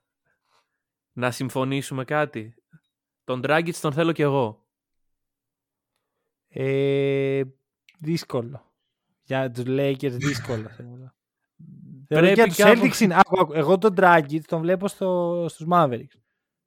OK. Ναι, ναι, λόγω... Ε, ναι. πολύ πιθανό. Ε, Παρ' όλα αυτά οι Mavericks τε, τέσσερις guard. Μόνο guard. Μόνο guard. Μόνο. Ο Luka στο 4. Οκ. Και Dragic στο 3. Μμμ. Να, καλύτερο από αυτό που έχουν τώρα. Είναι μια ορθολογική Δηλαδή, προσέγγιση. ε, ε, μέσα και οι τρεις θέλουμε τον Dragic. Αυτό ακούμε τώρα. Στις ομάδες μας. Ε, ναι. Βασίλη, εσύ το ψήνεις. Μ' αρέσει ο Ντράγκητς, ναι. Είναι καλός παίχτη. Απλά δεν ξέρω. Εν τέλει πάλι καταλήγουμε να έχουμε λίγο υπερφόρτωση. Ναι. Εγώ Στα- βασικά στους εγώ goal και με handlers. Σατοράνσκι τη, τη βγάζω και να πάρετε εσείς ένα, ένας από τους δύο τον Dragic. Εγώ και στην ε, καινούργια μου ομάδα μου αρέσει ο Ντράκητ και το είχα πει κιόλας. Α, στους Cavs. Ναι. Κοίτα, ε, βλέπεις, ε, βλέπεις εδώ Βασίλη πώς, πώς γύρισμα Καλά, ναι. μπιφτέκας. Παιδιά, ναι, ε, εντάξει. προφανώς. Ε, Τίποτα, βάζω- εντάξει, το βάζω- παιδί είναι απελπισμένο, ρε. Το παιδί είναι απελπισμένο. Ναι, ρε. Είχαμε και τα narrative το καλοκαίρι, Big 3 θα το πάρουν, θα κάνουν χαμό. Και τελικά όχι χαμό δεν είναι. Κάνουν παλέμουν για τα play-in. Ε, Δεν μπορούμε να μην το αναφέρουμε συνέχεια. Υπάρχουν και άλλες Ε, ομάδες. Συγγνώμη, συγγνώμη. Πριν πάμε στο main event, Ναι. να ρωτήσω για Νικέιλ και Τζο Ίγκλης. Νιώθετε λίγο ένα κενό; Και ενώ Όχι. από ποια άποψη; Ρε φίλε, δεν γουστάρω που έφυγε ο Τζο Ίγκλης από τη Γιούτα. Με έχει χαλάσει λίγο. Δεν μ' αρέσει. Ξέρω ο ότι ο Τζοέλ. ίδιος το ζήτησε. Αλλά με έχει ξενερώσει λίγο. Δεν μ' αρέσει εμένα αυτός. Ο Ίγκλης. Δεν μ' αρέσει. Δεν, μ' Εμένα αρέσει. μ' αρέσει, αλλά εντάξει. Ρε φίλε, Είναι και ο αυτός πιο στην καλτ Ελλάδα, φιγούρα ξέρω εγώ. δεν, δεν τον μπορώ, ρε φίλε. Δεν τον μπορώ. Εντάξει, Εντάξει, δεν- αυτό, δεν- ε, είναι βασικά αυτό προσωπική είναι το αντιπάθεια. point του. Αυτό, είναι, αυτό ακριβώς θέλει από σένα, να μην τον μπορείς. Ωραία, τα κατάφερα. Όταν σου βάζει τα τρίποδα και σου στέλνει φυλάκια, Εντάξει, δεν, μην τον μπορεί. δεν, δεν, τον- δεν, δεν μ' αρέσει, ρε φίλε. Να, να πάει. αυτό, αυτό, είναι- αυτό συνέχισε να το Ωραία. εξυψώνει. δεν ξέρω. Δεν- τι να πω. Άκου, το μόνο, θα σου πω, αυτό που, ε- που πρέπει να δώσει στον, Ίγ- στον English είναι ότι δεν μπορείς να τον χαρακτηρίσεις αδιάφορο. Όχι, αδιάφορος. Και αυτό το έχει κερδίσει. Για ένας space ο οποίος πήγε στο NBA σε μεγάλη ηλικία. Ωραία. Έχοντας μια καριέρα στην Ευρώπη. Αυστραλός. Και κέρδισε με επάξια το ρόλο του. Ναι. Ίσως έχουμε δει και το τελευταίο Joe English Game στο NBA. Πιθανώς. Αλλά Ίσως. μετά κινδυνεύει να γίνει αυτό που δεν θα μ' αρέσει στο τετράγωνο. Τζο Ίγκλης Ποιο; στην Παρσελόνα. Μαζί με Ρουμπιό. Που τον βλέπω και αυτόν στην Ω. Barcelona. Μπορεί. Μπορεί, φίλε. 2011. Φέρει και Ναβάρο πίσω. Και έχεις Ναι, την φέρει και το αγαπημένη Διαμαντίδη. ομάδα όλων των Να εποχών. αποστελώσει το τρίποντο. Λοιπόν, λοιπόν, Ναι. εντάξει. Ωραία, Το έλα, φύγαμε, καθυστερήσαμε. φύγαμε. Εντάξει, εγώ να πω ότι ο Νικέιλ δεν με τρελαίνει σαν fit γιατί υπάρχει ο κλαρκσον Μμμ. Αυτό μόνο. Ε, το καθυστερήσαμε όσο μπορούσαμε έτσι να, να ξέρεις, δεν το έχουμε συζητήσει. Είναι η προσθήκη αυτή η πιο σημαντική Bol Bol στους Orlando Magic. Ναι, ρε φίλε, για cash Ωραία. consideration. Εμένα με γέμισε αισιοδοξία για το μέλλον. Ναι, ναι, ναι. Νομίζω ότι εκεί θα αναδειχθεί ο παίκτης. Λοιπόν, να βασικά ξέρεις κάτι. Έχω, θέλω να πω σήμερα μια ιστορία στο podcast πριν ε, Οκ. το main event. Ωραία, Για μια πάμε. ερωτική ιστορία προσωπική, δεν το συνηθίζω παιδιά, αλλά θέλω να με ακούσετε. Δύο λεπτάκια θα πάρει. Ε, έβγαινα κάποτε με μια κοπέλα. ε, τότε Α, που είναι ήμουν, όντως φοι... ερωτική ιστορία. ήμουν φοιτητή στην Καρδίτσα. Ωραία. Αληθινή ιστορία. Και τονίζω ναι, αυτό. ναι, ναι. το- Χωρίς καμία δόση. Ήμουν φοιτητή Μμμ. στην Καρδίτσα Και έβγαινα μια κοπέλα φίλε, για πολλά χρόνια. Εντάξει, κράτησε πολύ η φοιτική μου ζωή εμένα. ε, και δούλευα και δούλευα μαζί με αυτή την κοπέλα. Και ρε φίλε, πολύ, πολύ ωραία κοπέλα. Και ξέρεις, με έκανε να νιώθω ελεύθερος. Αχα. Αλλά μετά αυτή η κοπέλα έφυγε από την καρδίτσα. Και μετά από λίγο έφυγα εγώ, πήγα κάπου κοντά στην καρδίτσα, ξέρω. ώστε Εκεί που αυτή πήγα, ήρθε Αθήνα, εγώ πήγα εκεί κοντά στην Αθήνα. Πήγα στην Κόρινθο. Ναι. Στην Κόρινθο πέτυχα μια άλλη πρώην μου, η οποία ήμασταν καλά κάποτε. Ωραία. Αλλά ξέρεις, είχε και ένα κολλητό αυτή η πρώην, δεν πήγαινε πολύ καλά. Big 3, big three αυτό είναι το, το Ένα πλάνο. πολύ μπι- με ένα, με, με ένα μεγάλο, μια, μια, σαν μια μεγάλη τριάδα. Βγαίναμε τότε. Ωραία. και μου στέλνει μήνυμα αυτή η πρώην μου από καρδίτσα και μου λέει σε θέλω. και έχω Ε, πώς φύγει είναι Αθήνα, πας μετά; παιδιά. Χώρισα και πήγα Αθήνα. Αυτό λοιπόν ήταν το μεγάλο deal. Αυτό ήταν ο James Harden. Καμία... Ε, εγώ καταρχάς να πω ότι είμαι πολύ moved από την ιστορία σου. Φίλε, ο Βασίλης όμως άκουσε αυτή την... ε, Ο αμέσα Βασίλης από δεν καρδιά ξέρω ρε ιστορία. φίλε. Ε, διαφωνώ, ρε φίλε. Δεν, δεν, δεν το βλέπω έτσι. Όχι, ε. Όχι, ε, δεν έχει ο Ντάριλ Μόρε και ο Χάρντιν. Δεν στέλνουν το καλοκαίρι ερωτικά μηνύματα. Όχι, Ωραία, έστω τι στέλνουν. Α έκανα εγώ Καϊρή το εμβόλιο να μην ζητάει το trade. δεν θα το ζήταγε. Άκου, Εγώ δεν πιστεύω το narrative που θέλει να φτιάξει ο Χάρντεν. Ποιο narrative; Ότι Καλά, ξενέρωσε είναι τον Kyrie narrative, το επειδή- να, είναι narrative το να έχεις ένα συμπαίχτη, παύλα συνάδελφο, ο οποίος εσύ δουλεύεις κανονικά και ο άλλος δουλεύει part-time και του λέμε και μπράβο. Άκου, Το γεγονός Ναι. ότι ο Ντουράντ πήρε τη θέση Ναι. του Καϊρή σε αυτό, εμένα Ναι. μου δείχνει ότι κάτι περίεργο έγινε εκεί μέσα.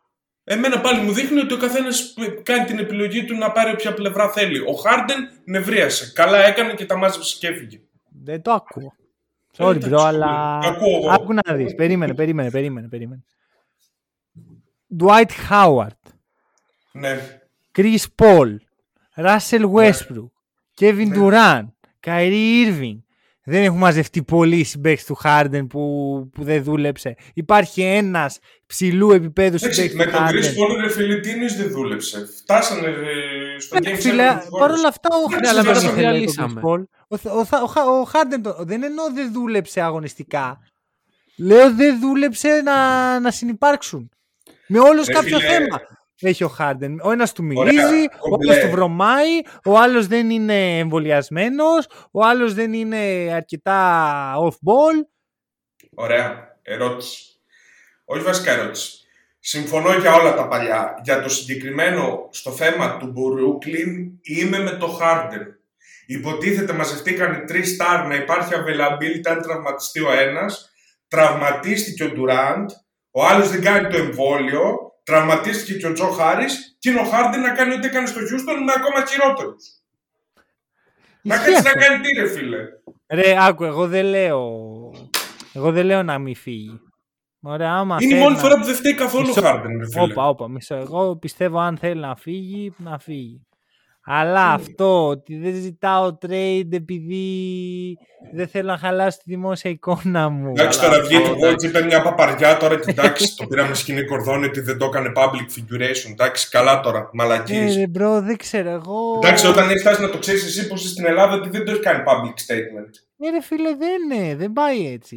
Ή που έλεγε Τρο- ο Steve περίμενε. Nash, δεν θα γίνει trade. Ακόμα και το Αυτό. γεγονός ότι δεν θα παίξει το Σαββατοκύριακο με τους ε, Sixers μόνο και μόνο για να φανεί ότι ο Harden ήταν όντως τραυματίας εμένα δεν μ' αρέσει ρε φίλε. Sorry. Και εμένα δεν Εντάξει. ξέρεις κάτι. Εγώ δεν, πάω, δεν συμπαθώ ούτε τον Durant ούτε τον, Κα- ούτε τον Kyrie. Τους θεωρώ περίεργους. Τους θεωρώ απροσάρμοστους. Αλλά ρε φίλε, αν κατάφερες να τσακωθείς και με τους δύο τη στιγμή που η διαφωνία σου με τον Kyrie είναι. Δηλαδή, στη διαφωνία του με τον Kyrie ο Χάρντεν έχει δίκιο. Όντως ο Καϊρή θα έπρεπε να παίζει. Όντως ο Καϊρή θα έπρεπε να βάλει την ομάδα από πάνω. Παρ' όλα αυτά, το ότι ο Ντουράν πήρε τη θέση του αντιεμβολιαστή Καϊρή, κάτι, κάποια μαλακία έκανε. Καλά, Εντάξει. αυτό δεν το ξέρουμε, ρε φίλε. Τώρα αυτό είναι speculation. Ότι Τρεχαγίδι. πήρε τη θέση του αντιεμβολιαστή Καϊρή ο Χάρντεν, ο Ντουράν. Νομίζετε, Όχι, νομίζετε το- αυτό το- που έγινε πήρε- στο... πήρε το, το, το μέρος του Irving, ρε φίλε. Αυτό Εντάξει, δεν- ο αυτό Durant που είναι ο έγινε. απαράδεκτος χαρακτήρας. μισή ώρα μετά, τρεις ώρες μετά που ο Ντουράν δεν τον επέλεξε ούτε, ούτε κάτω από τον Κομπέρτ, κάτι δείχνει. Χρειαζόταν size. Έλα ρε. Εντάξει, θα, είχε, θα είχε πολύ πλάκα, θα είχε πολύ πλάκα να διάλεγε τον Durant. Μα αυτό, αυτό ήθελε να κάνει ο Λεμπρόν εν τέλει. Εκεί ήθελε να το καταλήξει, αλλά Εντάξει. δεν, δεν πήγε. Ε, Τέλος δεν το πάντων. έκανε καν. Ρε παιδιά, να σας πω εγώ το άλλο. Μη μαλώνετε. Μονιάστε. Βγάλτε από μέσα σας την αγάπη. Γιατί όλοι πήραν αυτό που ήθελαν.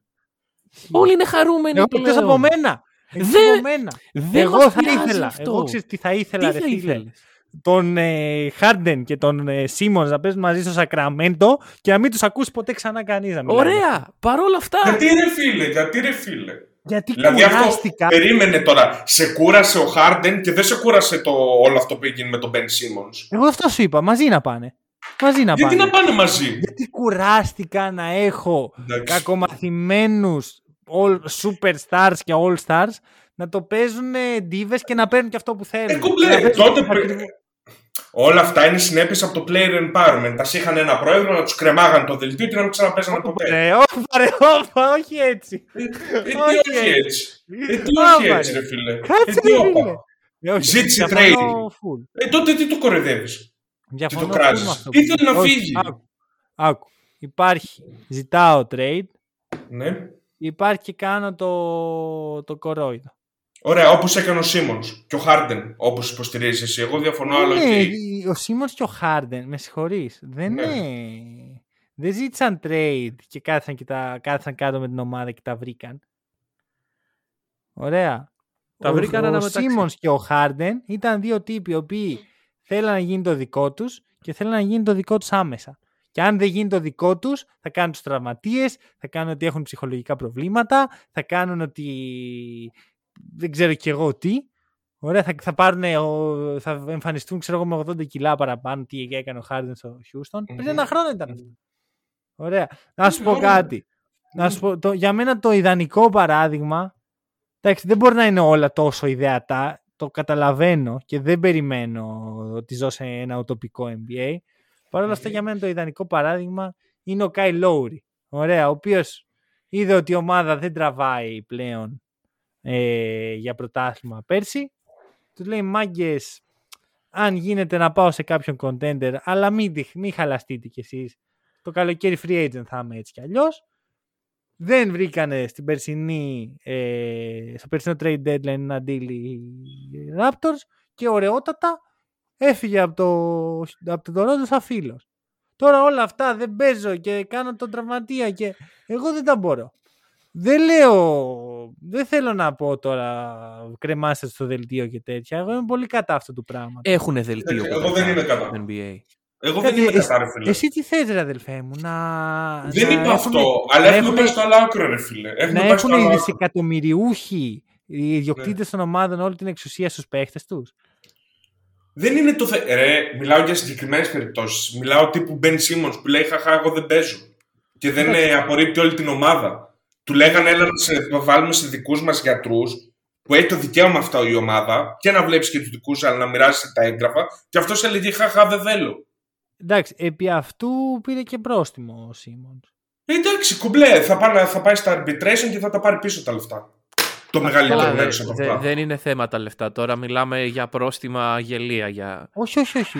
Καθόλου γελίο. Είναι πάρα πολλά τα λεφτά, δεν είναι γελία. Α, ναι. Είναι για όλα τα παιχνίδια, είναι για το ότι δεν εμφανίζεται στις προπονήσεις. Είναι... Κάθε μέρα Ναι. τρώει και από 20 χοντρικά. Ω.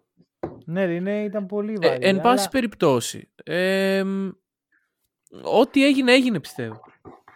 Ε, ε, εκεί που θα Ναι. συμφωνήσω, γιατί είναι δύο σχολές αυτές που παρουσιάζεται εκεί δύο.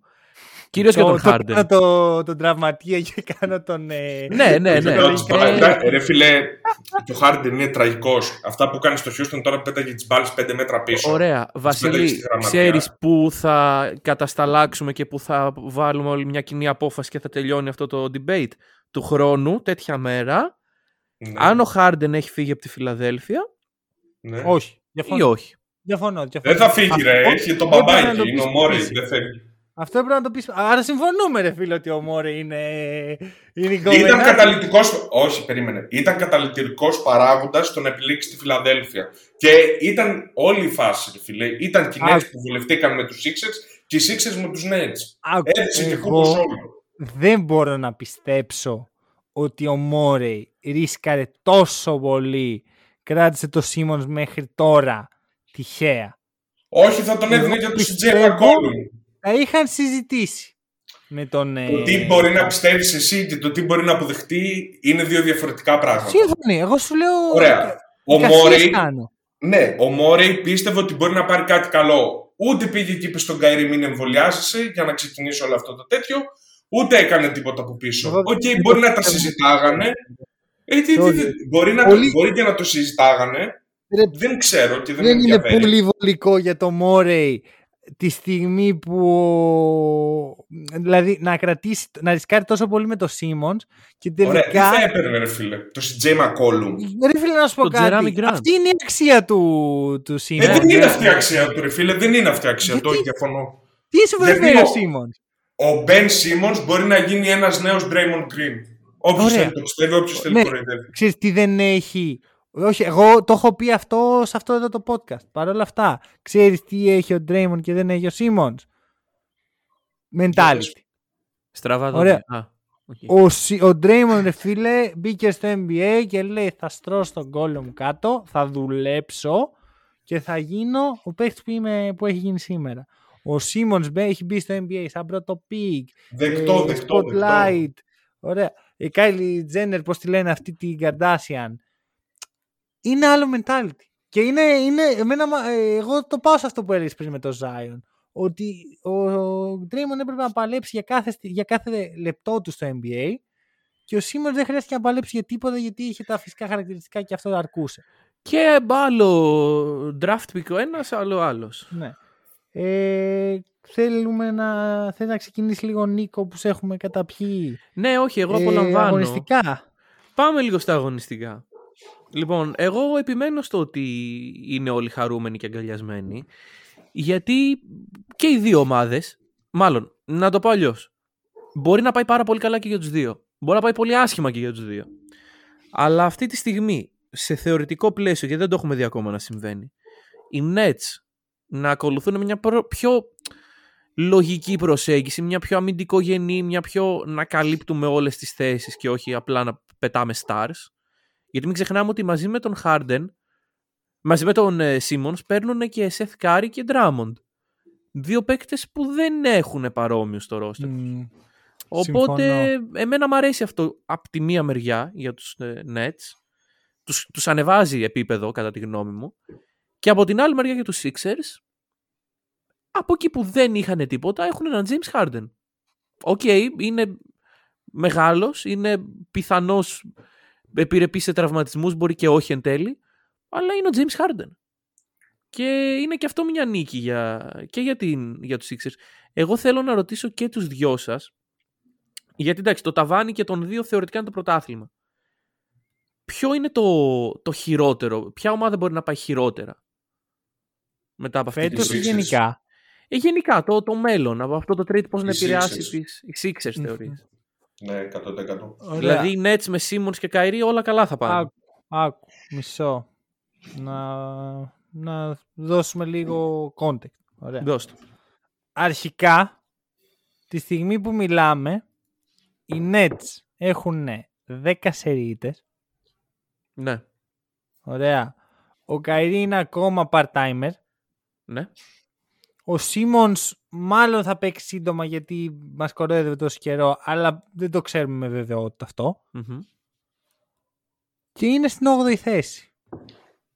Από κάτω τους Hornets, Hawks, μια μισή και δυόμιση νίκη αντίστοιχα. Ναι, στο, στο νήμα, ας πούμε. Εγώ, άμα δω άλλες πέντε νίκε στο Nets, θα σου πω το εξής. Κάτσε ρε φίλε, βγουν, λίγο χρόνο. Αν βγουν ένα τι θα play in, έχουν πολύ σοβαρά θέμα. Γιατί έναντι, γιατί αν βγουν έναντι θα παίξουν το, παιχνίδι, το πρώτο παιχνίδι στην έδρα του. Ω, οκ. Οκ, άρα, άρα τους θέλουμε δέκατους. Καλά, αυτό θα το Η φιξάρουν. δέκατη ή όγδοη. Αυτό θα το φιξάρουν. Το να βγουν δέκατοι αντί για Γιατί; ένατη, φιξάρεται εύκολα. Και αν ο, κι αν ο, ο αντίστοιχος δέκατος έχει εξασφαλίσει τη δέκατη θέση, οπότε κάτσε και χάσει κι αυτός. Ε, τότε θα δούμε σκηνές ε, Απείρου κάλλους. απείρου κάλλους. Σκηνές Ευρωλίγκας τότε που όλοι φιξάρανε για το ποιος θα παίξει με ποιος Ωραία. στα playoff. Ωραία. Ωραία. Θα περάσουμε ωραία Θέτω τότε. αυτό. Εγώ δεν Οκ, οκ. θεωρώ τους Nets lock για τα playoffs. Όπως και δεν τους θεωρώ contenders για φέτος, όσο ο Καϊρή είναι part-timer. Μια ομάδα που ένας παίχτης μία μπαίνει, μία βγαίνει και κάνει τον καραγκιόζη, δεν θεωρώ ότι μπορεί να φτάσει μέχρι την πηγή. Υπάρχει Βασίλη. κάποιος να διαφωνεί με αυτό; Ε, εντάξει, λίγο σκληρό. Βέβαια, αντι, αντικειμενικά θα έχει τρομερή πλάκα μέχρι να γυρίσει ο Durant που θα παίζουν εντός έδρας με καλύτερο παίχτη τον Ben Simmons που πριν 8 μήνες δεν έπαιζε μπάσκετ. θα είναι top. Θα έχει Ε, πάρα πολύ γέλιο, ρε φίλε, εντάξει. Αντικειμενικά. Σε τι κατάσταση θα επιστρέψει ο Σίμον. Καλά. Τώρα- Τα ρεπορτάζ βέβαια λένε ότι είναι very good shape. Ναι, Δεν ξέρω, και, αυτά και για μπορεί να είναι και μπαίνει, sources. και για να μπαίνει τόσο γρήγορα σε αγωνιστική δράση, θεωρητικά μπορεί να το Εγώ υποστηρίξει. θα θέσω το εξής. Αν ο Καϊρή το καλοκαίρι μείνει, ε, οι Sixers, οι, συγγνώμη, οι Nets έχουν κάτι ωραίο. Ναι. Έχουν μια ομάδα που επιθετικά έχει δύο υπερόπλα. Ο Σίμονς αμυντικά ξέρει τι κάνει. Μμμ. Πλέ- Εντάξει, ο Ντράμον καλή φάση. Ο Σεθ Κάρι είναι λίγο καλύτερο, όχι λίγο, αρκετά καλύτερος από τον Τζο Χάρις. Το, ε, μπορεί να παίξουν και στο ανοιχτό γήπεδο και σε set παιχνίδι.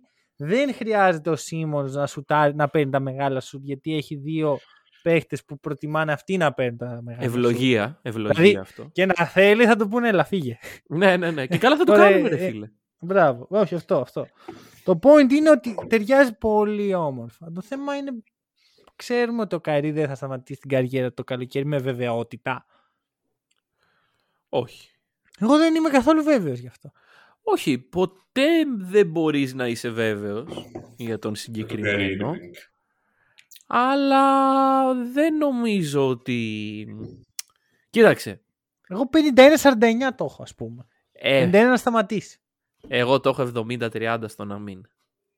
Γιατί; Τι; Σου έχει δείξει ο Καϊρή που, σου, που βλέπεις ότι είναι ένας ενεργός παίχτης που θέλει να παραμείνει στο NBA και τον γεμίζει αυτό; Όχι πολλά πράγματα μετά τα φετινά. Παρ' όλα Άρα αυτά το γιατί roster, 70 μου λέει. το roster που έχει χτιστεί, ε, άμα ο Irving ήταν φέτος στους Pacers, θα σου έλεγα 90-10, ξέρω εγώ, να σταματήσει. Να έχει χάσει την, ε, την επαφή με το μπάσκετ, την αγάπη του κτλ. Είσαι στους Nets. Έχεις τον Kevin Durant και τον Ben Simmons δίπλα σου. Είναι μια ομάδα που λίγοι, λίγοι superstars έχουν την ευκαιρία να, να παίξουν. Δεν το χαραμίζεις, πιστεύω. Δεν τον νοιάζει, ρε φίλε. Άμα τον ένοιαζε, θα έκανε το εμβόλιο. Δεν τον νοιάζει. Ναι. Τον νοιάζει περισσότερο να κάνει τα όλα γύρω-γύρω που θεωρεί πιο σημαντικά από το να παίξει μπάσκετ. Είναι Κύριε χομπίστας. Λέισον, κύριε Λέισον και τα σχετικά. Άμα τον ένοιαζε, ρε Και φίλε, λέει θα το έκανε το αδερφό. εμβόλιο. Έλες.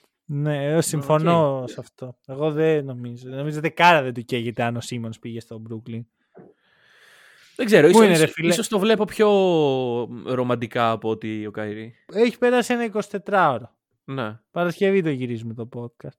Ναι. Έχεις δει οποιαδή, οποιοδήποτε report για την άποψη του Καϊρή πίσω από τα θέματα. Εγώ είδα ότι ο Σίμονς μίλησε με τον GM και τον Durant. Μμμ. Πού είναι ο Καϊρή; Εξαφανισμένος είναι. Όπως Διακοπές. είναι εξαφανισμένος. Μήπως πήγε να κάνει το εμβόλιο και Ναι, έχει ναι, παρενέργειες ναι, τώρα. τώρα. και- Ε, στο ξανά Τώρα, είπα, όχι, πιο εντάξει, εντάξει, πιθανό να το πάρουν οι Kings φέτος παρά να κάνει εμβόλιο ο Καϊρή. Πες οι Lakers καλύτερα κοντά θα πες. Η, ο, ίδια, ούνα Η ίδια φάτσα, ούνα πιθανότητα. Καλά. Ναι. Το πιο πιθανό για να λυθεί το πρόβλημα των έτσι είναι απλά να έρθουν τα μέτρα στη Νέα Υόρκη. Ναι. Δεν εννοώ. Ναι, κουφταρί, παιδιά, δεν πρόκειται ναι, να κάνει το ναι, εμβόλιο. σίγουρα. Ε, Τέλος πάντων. για τους Sixers. Και εκεί τα βλέπω καλά τα πράγματα, εκτός αν. Εγώ θα πω το εξής. Εγώ δίνω ένα timeline στους Sixers 1,5 χρόνο. Μμμ. Αν ούτε φέτος, ούτε του χρόνου πάρουν πρωτάθλημα, πιστεύω ότι δεν μπορούν. Αλλά αυτή τη Ισχύει. στιγμή είναι στο top 3 των φαβορή. Ναι, ναι, ναι. Ξεκάθαρα. Θα δούμε, Συμφωνούμε. παιδιά, να δούμε πόσο θα δουλέψεις. είμαι full hype, αλλά δεν θα μου κάνει και τρομερή εντύπωση να βλέπουμε το Harden απλά να κοπανάει την μπάλα και να τσακώνεται με τον Embiid. Λέει. Τον Embiid Ο Embiid φέτος, δεν είναι εύκολος χαρακτήρας. Μμμ. γι' αυτό το λέω πρώτον, και δεύτερον, τον Embiid φέτος τον είδαμε να κάνει τρομερές εμφανίσεις όταν είχε πολύ την μπάλα στα χέρια. Και να ήταν ουσιαστικά όχι οργανωτής σαν playmaker, οργανωτής γενικότερα, καταλαβαίνετε, να παίρνει τα Ναι. mid-range Ναι, του, ναι, ναι. από εδώ, από εκεί. Facilitator. Ακριβώς. Το πρόβλημα είναι, όταν ο Embiid θα παίρνει την μπάλα στο post, ο Harden τι θα κάνει; Ε, γωνία. Γωνία. Άκου, να σου πω κάτι. Είπες κάτι ωραίο πριν. Ο Χάρντεν πήγε στο Brooklyn γιατί κουράστηκε να είναι αυτός ο ένας και μοναδικός. Ναι.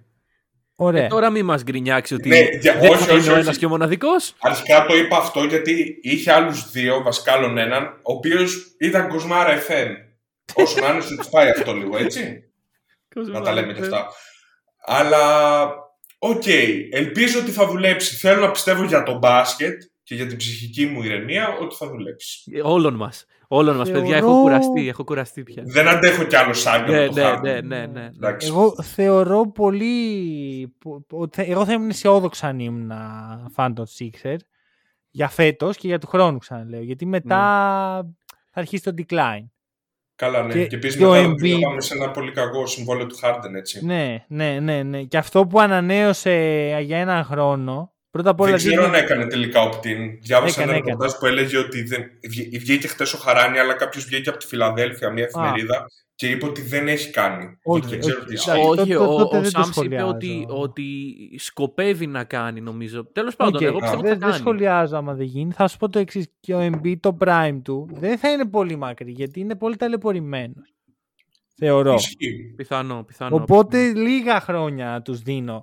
Παρ' όλα αυτά, το fit της ρε φίλε είναι scary. Το καλύτερο δίδυμο στο NBA αυτή τη στιγμή. Ισχύει. Μμμ. Αυτό. Ε, και επίσης ο Harden με τον Duran. Μια χαρά.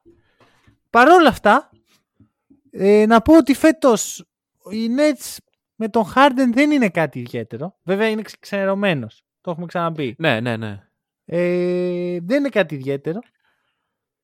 Δεν ξέρω άμα θα, κα- θα γυρίσεις πάλι απλά το διακόπτη όπως πέρσι και θα είναι... Ακριβώς. Από εκεί που ήταν χοντρός έγινε slim και έκανε Ναι. triple-double. Τώρα από Ωραία, εκεί που Λαντίνο. ήταν βαρεμένος θα γίνει ο Ρεξάτος. Θέλω να το δω. Εντάξει. Να του δώσει hype ο Μόρι. Εγώ δεν του βάζω, δεν βάζω τα λεφτά μου ρε φίλε στο Harden γιατί πάντα κάτι συμβαίνει στο Harden. Μία Εγώ είναι τα το... βάζω. Μία είναι ο τραυματίζεται, ας πούμε, ξέρω, τραυματίζεται τα playoff, μία δεν γουστάρει, μία δεν γουστάρει τον Chris Paul, μία ο Westbrook δεν μπορεί, που δεν μπορούσε, οκ. Ε, Έτσι, μπράβο.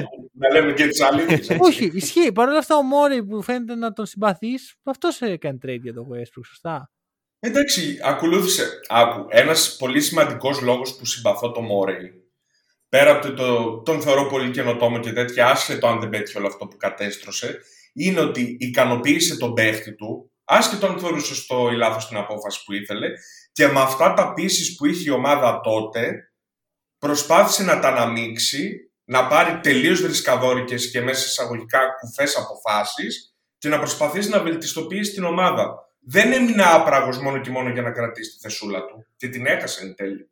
Αχα. Πάντως, ε, εγώ πιστεύω ότι ε, για λόγω αυτού που λέει ο Μάνος, ίσως η χρονιά είναι φέτος. Επειδή ο Χάρντεν δείχνει στην αρχή να, να είναι αυτό, να δείχνει την όρεξη και το Εντάξει, Πρέπει στο να Houston ήταν αποδείξω. για 8 χρόνια, έτσι. ναι, αλλά βρε παιδί μου, ο, τώρα είναι αλλιώς οι καταστάσεις. Έχουν περάσει Εντάξει. πολλά κύματα για να... Μπορεί να είναι ωραία τα, τα στρεπτιτζάδικα στη Φιλαδέλφια και να του αρέσει να μην. Εντάξει, είναι ωραία ρε Ξέρεις. φίλε, έχει γίνει έρευνα, αλλά... Α, κομπλέ. Δεν Οπότε ξέρω. ε, ευελπιστούμε για πολλά χρόνια. Ωραία. στην αυτό, εργασία. αυτό. Ε, πριν κλείσω, θα ρωτήσω τη νέα ερώτηση που κάνουμε σε όλους τους καλεσμένους.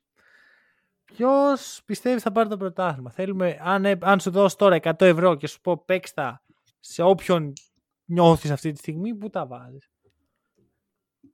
Κοίτα, γενικά, καλά τώρα δεν παίζω και στοίχημα. Παλιότερα όταν έπαιζα, πάντα κυνήγαγα τα σιγανά ποταμάκια. Δεν πήγαινα ποτέ με το φαβαρή. Πάντα πίστευα ότι θα στραβώσει, ειδικά όταν είδα τότε να χάνουν οι Warriors στο πρωτάθλημα από τους Raptors. Το έχω σαν αρχή. Οριακά, δεν ξέρω, ρε φίλε. Εντάξει, από την Ανατολή θα είναι. Από την Ανατολή, ε. Από την Ανατολή θα είναι. Έλα, θες να Ρε πεις φίλε, hit, απλά θες να πεις hit, σκέφτομαι- φαίνεται. Για Θέλω το- να πω hit, ρε φίλε, Φαίνεται, ρε αλλά φίλε, δεν, φαίνεται. Κάτι δεν ξέρεις. μπορώ. Κάτι ξέρεις Ναι. εσύ. Κάποιο Πολλά μυστικό. ξέρω. Κάποιο Πολλά μυστικό ξέρω, αλλά- ξέρεις. Άμα, άμα πεις hit. Ρε φίλε, θα πω hit, αλλά εντάξει, απ' την άλλη δεν μπορώ να πάω κόντρα στο Harden και το Τζότζο. Δεν ξέρω. Αλλά πρώτα θα έλεγα hit. Okay. Αρχικά με Ξέρεις προπονητή, κάποιο ρε μυστικό; Ναι, Ε, Eric Spoelstra. δεν ταιριάζει με τις αρχικές, αρχικές μας προβλέψεις που είχαμε κάνει πριν από 7 μήνες και 9, δεν νοιάζεται κανείς. αλλά μ' αρέσει σαν πρόβλεψη. Εμένα. Hit. Αυτά. Ωραία. Νομίζω ότι καλύψαμε στο έπακρο. Υπέρ το δέον, θα έλεγε Ναι. κανείς. Να ευχαριστήσουμε πάρα πολύ τον Βασίλη. Πολύ όμορφη κουβέντα και με διαφωνίες που πάντα μας αρέσει λίγο παραπάνω. Όπως πρέπει. Και εγώ σας ευχαριστώ παιδιά για την πρόσκληση. Πέρασα πάρα πολύ ωραία, όπως και την προηγούμενη φορά. Ελπίζω να δώσαμε στον κόσμο να καταλάβει τι έγινε στο trade deadline. Μμμ. Και τίποτα, απλά περιμένουμε τα play-off, ειδικά της Ανατολής. Εντάξει, όλα τα match-up θα είναι φωτιά. Επίσης, πριν λίγο, πριν αρχίσουμε να γράφουμε, διάβασα ένα ρεπορτάζ που έλεγε ότι Μάρι και η MBJ μπορεί να γυρίσουν πιο σύντομα από ό,τι Ναι, περιμένουμε. και εγώ το είδα. Ναι, και ναι, εγώ ναι, το ναι, είδα. ναι, ναι. Και κάπως λίγο έχω ταραχτεί από τότε. Έχω λίγο Εγώ υπερένταση. αναφάρισα πάρα πολύ, γιατί αν γίνει και η Δύση πιο δυνατή, εντάξει, μιλάμε για το καλύτερο πρωτάθλημα όλων των εποχών. Ενώ από Καλά. πλευράς ανταγωνιστικότητας και πόσο Στο- καλές είναι κάποιες ομάδες. Στο Around the League της Τρίτης αυτά, νομίζω. Αυτά λοιπόν, όπως τα είπε, ευχαριστούμε που μας ακούσατε. Τα λέμε την Τρίτη.